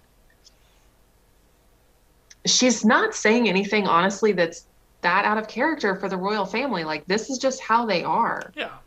And I do think she knew some of that going into it, but I don't think obviously there's a lot that they keep behind closed doors. They're very like they're extremely private. Um so I do think that there were probably things that she did not expect from them. Um yeah. So I don't know. Well, I know a lot of the people were most upset about this, where a millionaire actress was sitting here talking to a billionaire about oppression. That seemed to be the irony of everything that everybody was on Twitter anyway was able to find in this immediately. I saw more comments about how, oh, how can someone be, oh, how can someone like her who's married to a literal prince be depressed? Well, that's really naive because Yeah. We should be, we should have evolved past that now. Like, we know that depression shows itself in many forms and that it is not just, oh, I'm sad about my life. It's, there's a chemical imbalance in your brain and certain stressors make that worse and she's probably always she's probably battled that for a long time and maybe that environment did make it worse um, i don't think she's ever had to live in the kind of structure that that family imposes on you. Now harry was raised in it. So that's a totally different experience for him because he's just like yeah this is how it's always been. Like why is this a problem? It probably and so i do think that there was a little bit of her showing him like hey um this is not wrong but there are different ways to live you know if you don't have to be this way and i think him having his mother the experience that she went through also in his memory um, as a child was probably played a big part into that. Like, oh my God, you know, like he's seeing similarities between what Meghan's going through and then what his mother went through. And maybe understanding his mother through a new lens because he's watching Meghan go through it in real time. And he's seeing it from the perspective of what Charles would have seen it from when he was married to Diana. And Harry realizing perhaps just how badly his father failed mm-hmm. to care for his mother, to take her, you know, thoughts and feelings into account, to take her mental illness into account when dealing with her, and how it ultimately contributed to the breakdown of their marriage and other things. And he probably was like, I don't want any of that. Like, we have to fix this. Um, I think they seem pretty happy together. I think he seems very supportive of her. I don't see anything wrong with her talking about her experience and her talking about having depression. I just don't. Yeah. And a lot of people seem to have a problem with that. They were just like, oh, she just needs to shut up and go away. What if everyone that you thought didn't. Th- that to me, I had some very strong words for some people about that. Because I said something similar after the RNC convention when Rand Paul made his comments and then was surrounded by a mob outside and he had a very bad reaction to it. He was very upset and people were just like, oh, boohoo, suck it up. And it's like, no, like this man's been a victim of not one violent attack, but multiple violent attacks. If you think that that's not affecting his mental health and not affecting how he is reacting to that situation, you're stupid. And same thing with Meghan. You're you're basically showing your friends that ha- that struggle with mental illness that it's only legitimate if you think it's legitimate. Like you're only going to support them if you believe that it's actually legitimate. So if they have a nice house and they seem like they have their life together and then they are like, "Hey, I am actually very depressed." And you're just like, "How could you be depressed?" They're never going to talk about it again. Well, yeah. With I, you. I, I do. They're never going to feel comfortable with that. I understand that too. I mean, wh- take a guess why I'm picking a suicide prevention charity. I've Mhm. dealt with this. Right. Yeah, we've all dealt with this in our lives. I've dealt with this too with friends and with myself. Mhm. Um, you know, I struggle with my mental health, and lots of other people do. And the more you talk about it, the more you normalize it, the more you help other people understand what it is to have that. And that it's not just, oh, only poor people can be depressed because they're the only ones who actually have reasons to be depressed. That's not a valid point of view, like at all, because of how we know depression works. So that's my two cents on Meghan Markle. Whether or not her intentions are pure, that's a totally different conversation. Um, I do want to talk a little bit about some of the fallout that came from this because there was a little bit that came with that. Um, one of those coming from the Blaze, a report, and I actually saw the original report from the, uh, I believe it was the Sun out of the UK, is that Markle is positioning herself to run for president in 2024. I think that's just a rumor. I don't think she's actually, I don't think she has actually said that. No, um, both this article and the Sun cited sources. Um, one of the things to look at is the fact that Markle knows that Biden is probably not going to make it through the end of his term, and Kamala Harris is massively unpopular. Yeah, but I don't think that Meghan Markle has the connections within the Democratic Party to even put herself in that position. Yeah, they want a party insider, Yeah, and she's exactly. not one at all. But that was uh, that was one of the things that came off of this, and I almost thinking that that's part of the reason that she didn't renounce her U.S. citizenship and she drew Harry back to the U.S. If any of this is true, and like I say, this is all basically just rumors from. Do you even call it a Do you call it a news publication in the UK? I thought the Sun was a tabloid piece. Yeah, I think, I mean, yeah, I think they are. So I don't know that you could even call that news. I think it's just rumors. But the bigger one that I wanted to bring up to this is that uh, I mean we all saw the slew of memes that came out of the Markle interview, and there were many. Some of them were very good. Some of them were very good. Many of them were very good. But uh, according to the New York Post, an organization is saying that sharing the Oprah interview memes is digital blackface. What? Uh, this is from Elizabeth Ezelade over at the New York Post. Non-black people should not spread the Oprah Winfrey memes from the Prince Harry and Meghan Markle interview because that's supporting digital blackface. A nonprofit organization is complaining. Uh, the Slow Factory Foundation, which is dedicated to social and environmental justice, issued the warning on its Instagram page Tuesday, saying digital blackface is an online phenomenon where white people and non-black people share images of black people to express emotion. What? No, blackface is meant to be negative. Like it's meant to show black people in a very disparaging way. I don't think people using memes and gifs of black people to express emotion is meant negatively. Well, apparently the Slow Factory Foundation does, but I mean, what do you do at this point? Because you've got the Streisand effect. Who even are these people? Like what? No. Look, at the Streisand effect, and I'm guessing with this article, which I may share far and wide here, we're going to get more memes. I've already put Probably. I've already put Midget B up to the uh, up to the challenge of filling the meme competition with Oprah memes, which could actually turn out very dangerously if you've ever been in that meme competition tab over on the Discord server. I don't know that I have. Yeah, that's probably a good thing. so, yeah, there's that. And then there was this other piece here, speaking of people in the news who were famous at one point in doing something good. Uh, Milo Yiannopoulos, who I will admit that I know almost nothing about, says he is ex gay and wants to rehabilitate conversion therapy. Oh my lord, this man. Also, reading from the New York Post, right wing provocateur Milo Yiannopoulos has come out as ex gay, announcing that he would like to rehabilitate what the media calls conversion therapy over the next decade, according to the report. The 36 year old British political commentator, whose speeches and writings often include, I'm sorry, often ridicule political correctness, social justice, and feminism, declared himself no longer gay and sodomy free, he told LifeSite in an interview. Yiannopoulos, who once said that sex between 13 year olds and older men can be life affirming, told the outlet that he is now leading the daily consecration online to St. Joseph.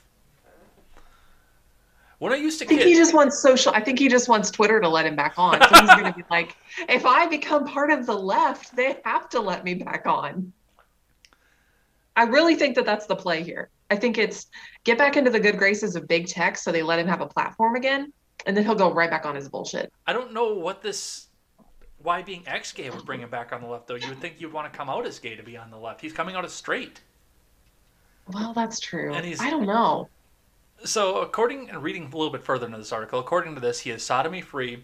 His husband, who he is married to a man, is now been downgraded to roommate status. He's not sleeping with his husband anymore. He's Yikes. praying the gay away, and he's open to conversion husband feels therapy. about this. His husband better write a tell-all book, man. That'd be interesting. I, I know. Actually, I'll tell you off mic here a little bit more of the details, but I know uh, a woman-woman couple that's actually gone through almost identical thing. So I know it actually happens, but even still, this is Milo, so I don't know if he's being serious about this. I doubt it. Or he's not he's serious about anything. Yeah, He's not serious about anything except how much money it's going to make him. but maybe we will see. I've I've got suspicions about this, but the fact that he's coming out and saying he's praying the gay away, open up the electroshock. That's probably going to get us knocked off YouTube at this point. That's those are probably the buzzwords. Ah, so do you do you have anything else to go along with this? Before I got Mike- one more here, a surprise Mike Pence you. clicked like. What's that? Mike Pence clicked like. Oh look, we actually did get another like over there too. Maybe it was Mike Pence. Yeah, I'm sure you know all about Mike Pence down there, down there where you are, in the land of Pence and electroshock. Has anybody ever confirmed that he actually was into electroshock therapy? No, he wasn't. Because that's that's been a thing since he first got onto the vice presidential stage, and Yeah. I've heard a lot of rumors. I've never seen a confirmation of it. Mm, no, he wasn't actually. Um, asked how he decided to become sodomy free, Yiannopoulos said, Four years ago, I gave an interview to an American magazine, which they declined to print. It's taken me a long time to live up to the claims. I made that interview, and I'm finally doing it. Do you think he'll. No, because he didn't end on a, a year that ended in three. I was going to say, like, do you think we're going to hear sodomy free since 2023 or something like that? Ooh. All right. I've got one more here. We're going to have to cut down the rest of the show because we're up on the clock, but I've got one more. A little bit of surprise stupidity for you because, you know, they're know how not, much even, I love stupid people. they're, they're not even trying to hide the ball anymore. So the last thing that I've got from you, or for you rather, uh, comes to us from Fox 11 out of Los Angeles. Uh, private UTLA Facebook group warns teachers not to post vacation pics amid union's push for safe return to class. Yeah. Wow. Wow. Okay. A screenshot obtained by Fox 11 shows UTLA teachers being warned not to share spring break vacation photos to social media as the union continues to push for a safe return to in person classes. Because I'm pretty sure it will be devastating to their argument that they can't come into class because it's not safe while they're taking body shots off a male model in fucking Cabo.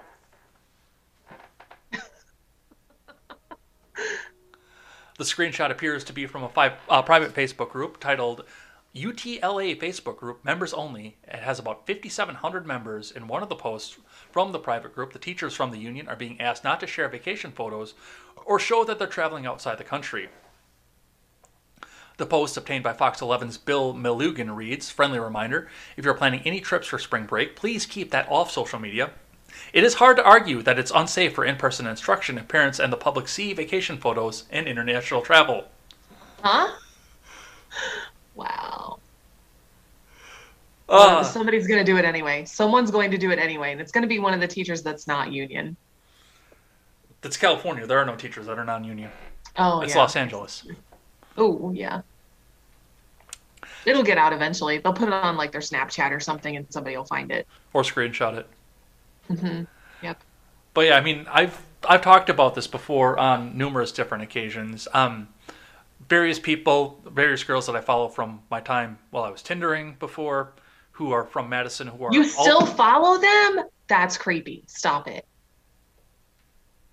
I never delete anybody unless they piss me off. So, but I mean, I see these vacation photos all the time. These ultra progressive people, especially since some of them are from Madison, these ultra progressive people who are doing these big South Carolina trips, these big Mexico trips, these big Florida trips, no masks in sight, that are mm-hmm. coming back to Madison saying, "Well, I can't go to work because I can't go into the building because I might get COVID." And then we're seeing something like this too, coming off like that. Yeah. So, yeah, w- what's your take on this? I mean, it's obviously surprise stupidity, so you know what I'm going to say. One, I can't believe they had to be told to behave. Two, somebody's going to fuck up anyway.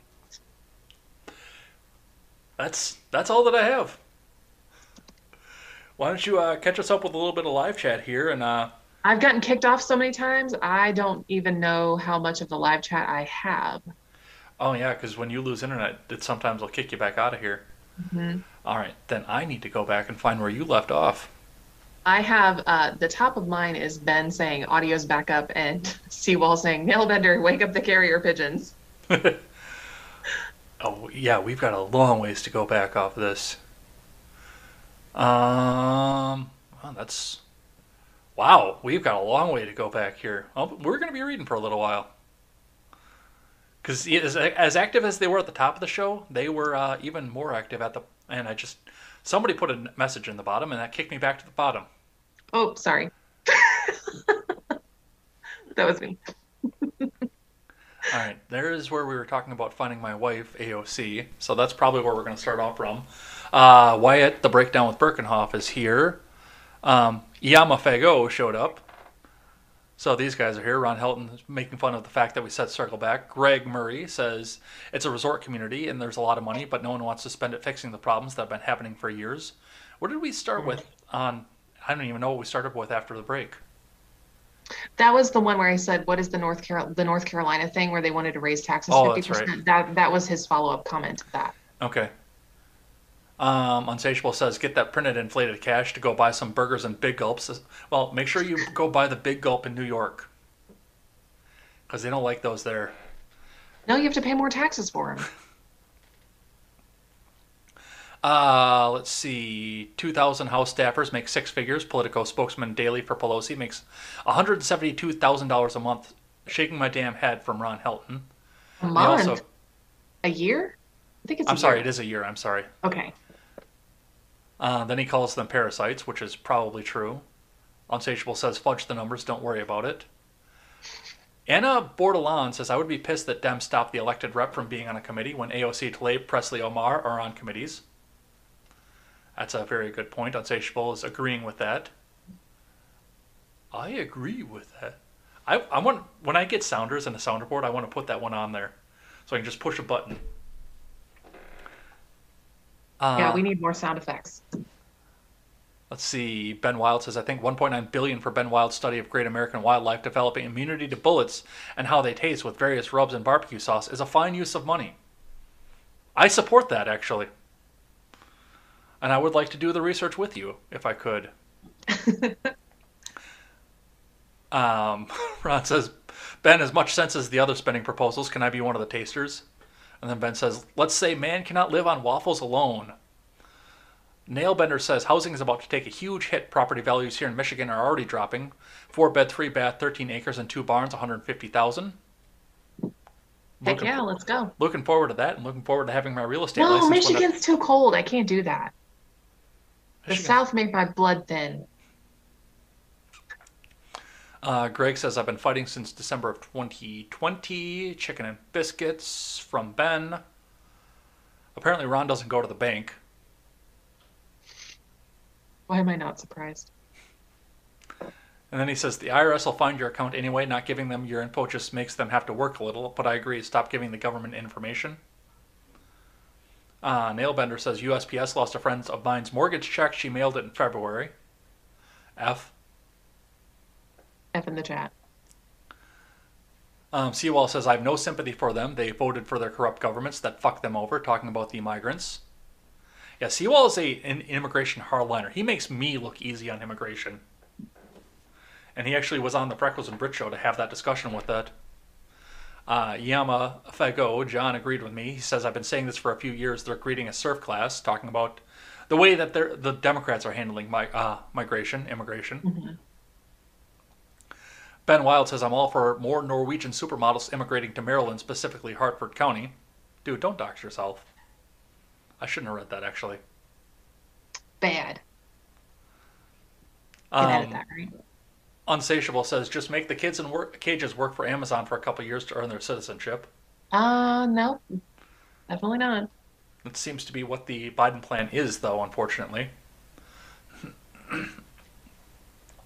Brian Neese says, Holiday Inn Express now sponsored by DHS. Unsatiable's being spicy, too. Let's, let's say these kids in cages wrestle on SmackDown on pay per view, a cage match. He's just way too excited about pay per view cage matches between socialists and libertarians and immigrants. Brian Neese says, you think Canada will lend us a jury? I don't think that's how that works, unfortunately. Um, nope. I missed that one.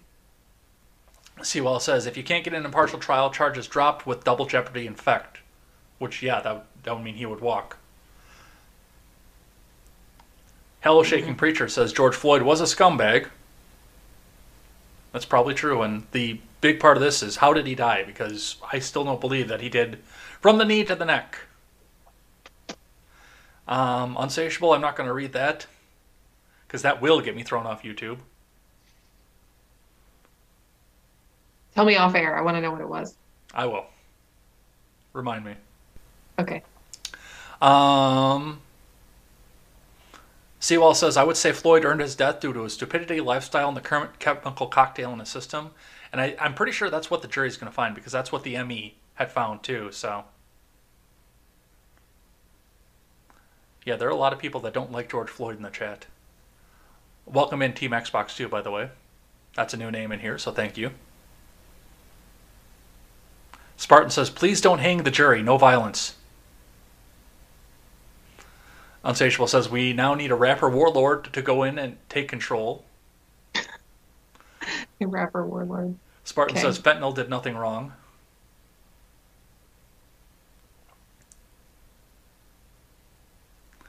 Let's see. Uh, there's where the str- uh, stream died. F in the chat for the stream for temporary measures. Uh, is back up. Nailbender, wake the carrier birds. Uh, Brian Neese says Azure's been a shit show this afternoon. I'm not sure what he's talking about. You know what YouTube likes? Donkey scrotum.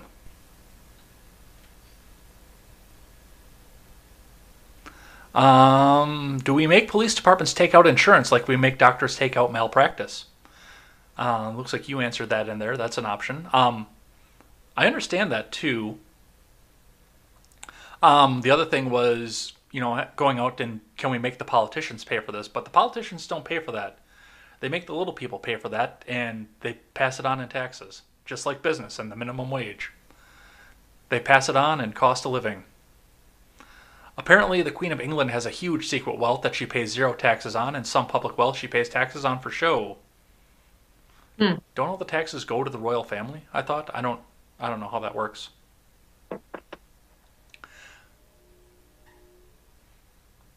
Uh, ben Wild says, I'm going to have severe depression soon because I have Michigan and Illinois in the finals. It is March, and this is madness. Yes. And I live in Indiana, so here we go. Um, not him says he's trolling. There's no other way I can think of this. Published by Mike Pence. Not him. That's another new name in here. So welcome on in. Thanks for uh, coming and checking out the show. Hope all you guys, all these new names that I see in here, are subscribing. Because well, I hope I put on enough show for that. ben Wild says sodomy free means he just isn't paying for it, and it's probably a penny. Pony. Pony. I'm sorry. So bad. I liked it.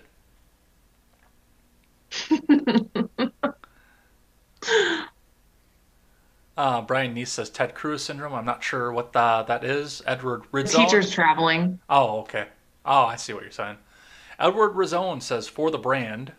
Not him says carrier pigeons fast uh, travel. Carrier pigeons faster than LRH's internet. True. I clearly need an Ethernet cable. Oh.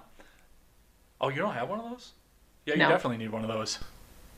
I had to make that upgrade because when I had Brian Nichols on when I was still Ed's World, the internet decided it didn't like uh, doing live uh, live stream off the Wi-Fi anymore, and it just crash. Right. All right, and not him is going to get last word and says Azure is Microsoft Cloud. It's been terrible this whole year. And that is going to be it for the day. So let's throw some music up and head on out of here. There's that. And let's go. So I want to thank everybody who came by, chatted with us, hung out with us through the night here, and checked out all of our stuff and put all the comments and everything else up in the live chat here. If you liked what you saw, make sure, especially all the new names that I see in here, hit that uh, subscribe button, throw a like in there, and uh, make sure that you know what uh, you appreciate here. I will be back here tomorrow morning for another rousing round of contemporary, 7:45 a.m. Central Time. You guys can come and hang out with me in the live chat for there as well, and we'll cover the news that happened throughout the day here. Or you can come and check us back out next week for more of the Rednet Show. Um, Elaine, what is the status on Rogue History? Um, I don't know yet. All right, so we'll be able to go and catch up with that as we go. Watch Twitter for all of that there. And if you want to follow me over on Twitter and continue the conversation, you can find the Discord and the Guilded servers in the description below. You can go join uh, those up and hang out with us over there. You can find me on Twitter. That is at Edsblog Twitter with a one in place to the I. Um, most of my other social media platforms are the same name, so go and check that out. You can find my wonderful co-host Elaine over on Twitter at LibertarianRed1. Go and check that out as well. Other links for our stuff is in the description below, so go and check us out. And lastly, if you're just catching up now, you can catch us back on demand over on YouTube and over on BitChute.com. Both of those links are also in the description. Or you can take us on the go on the audio platforms iTunes, Google Play, Stitcher, Spotify. Nah, I am Spotify. So yeah, go and check us out over there as well. I thought I grabbed the wrong one for a second. Um, go and check us out on all those platforms. If you're on iTunes, leave us that five star rating and a good review. That helps us move up the charts, helps us overcome Apple's algorithms. And Lastly, go over and check out freedomscoop.com. Pardon our dust, we are still under construction, but on the April 17th charity stream, we will be premiering the new website full of bios, photos, new articles, a lot of creators there. So be sure to be there for the new premiere as well. Go and check that out. And lastly, never take the words of bloggers, podcasters, or journalists as gospel. Find all the facts and draw your own conclusions. Elaine, lead them out. Have a good week, guys. Make good choices, and we will see you next Monday. Take care.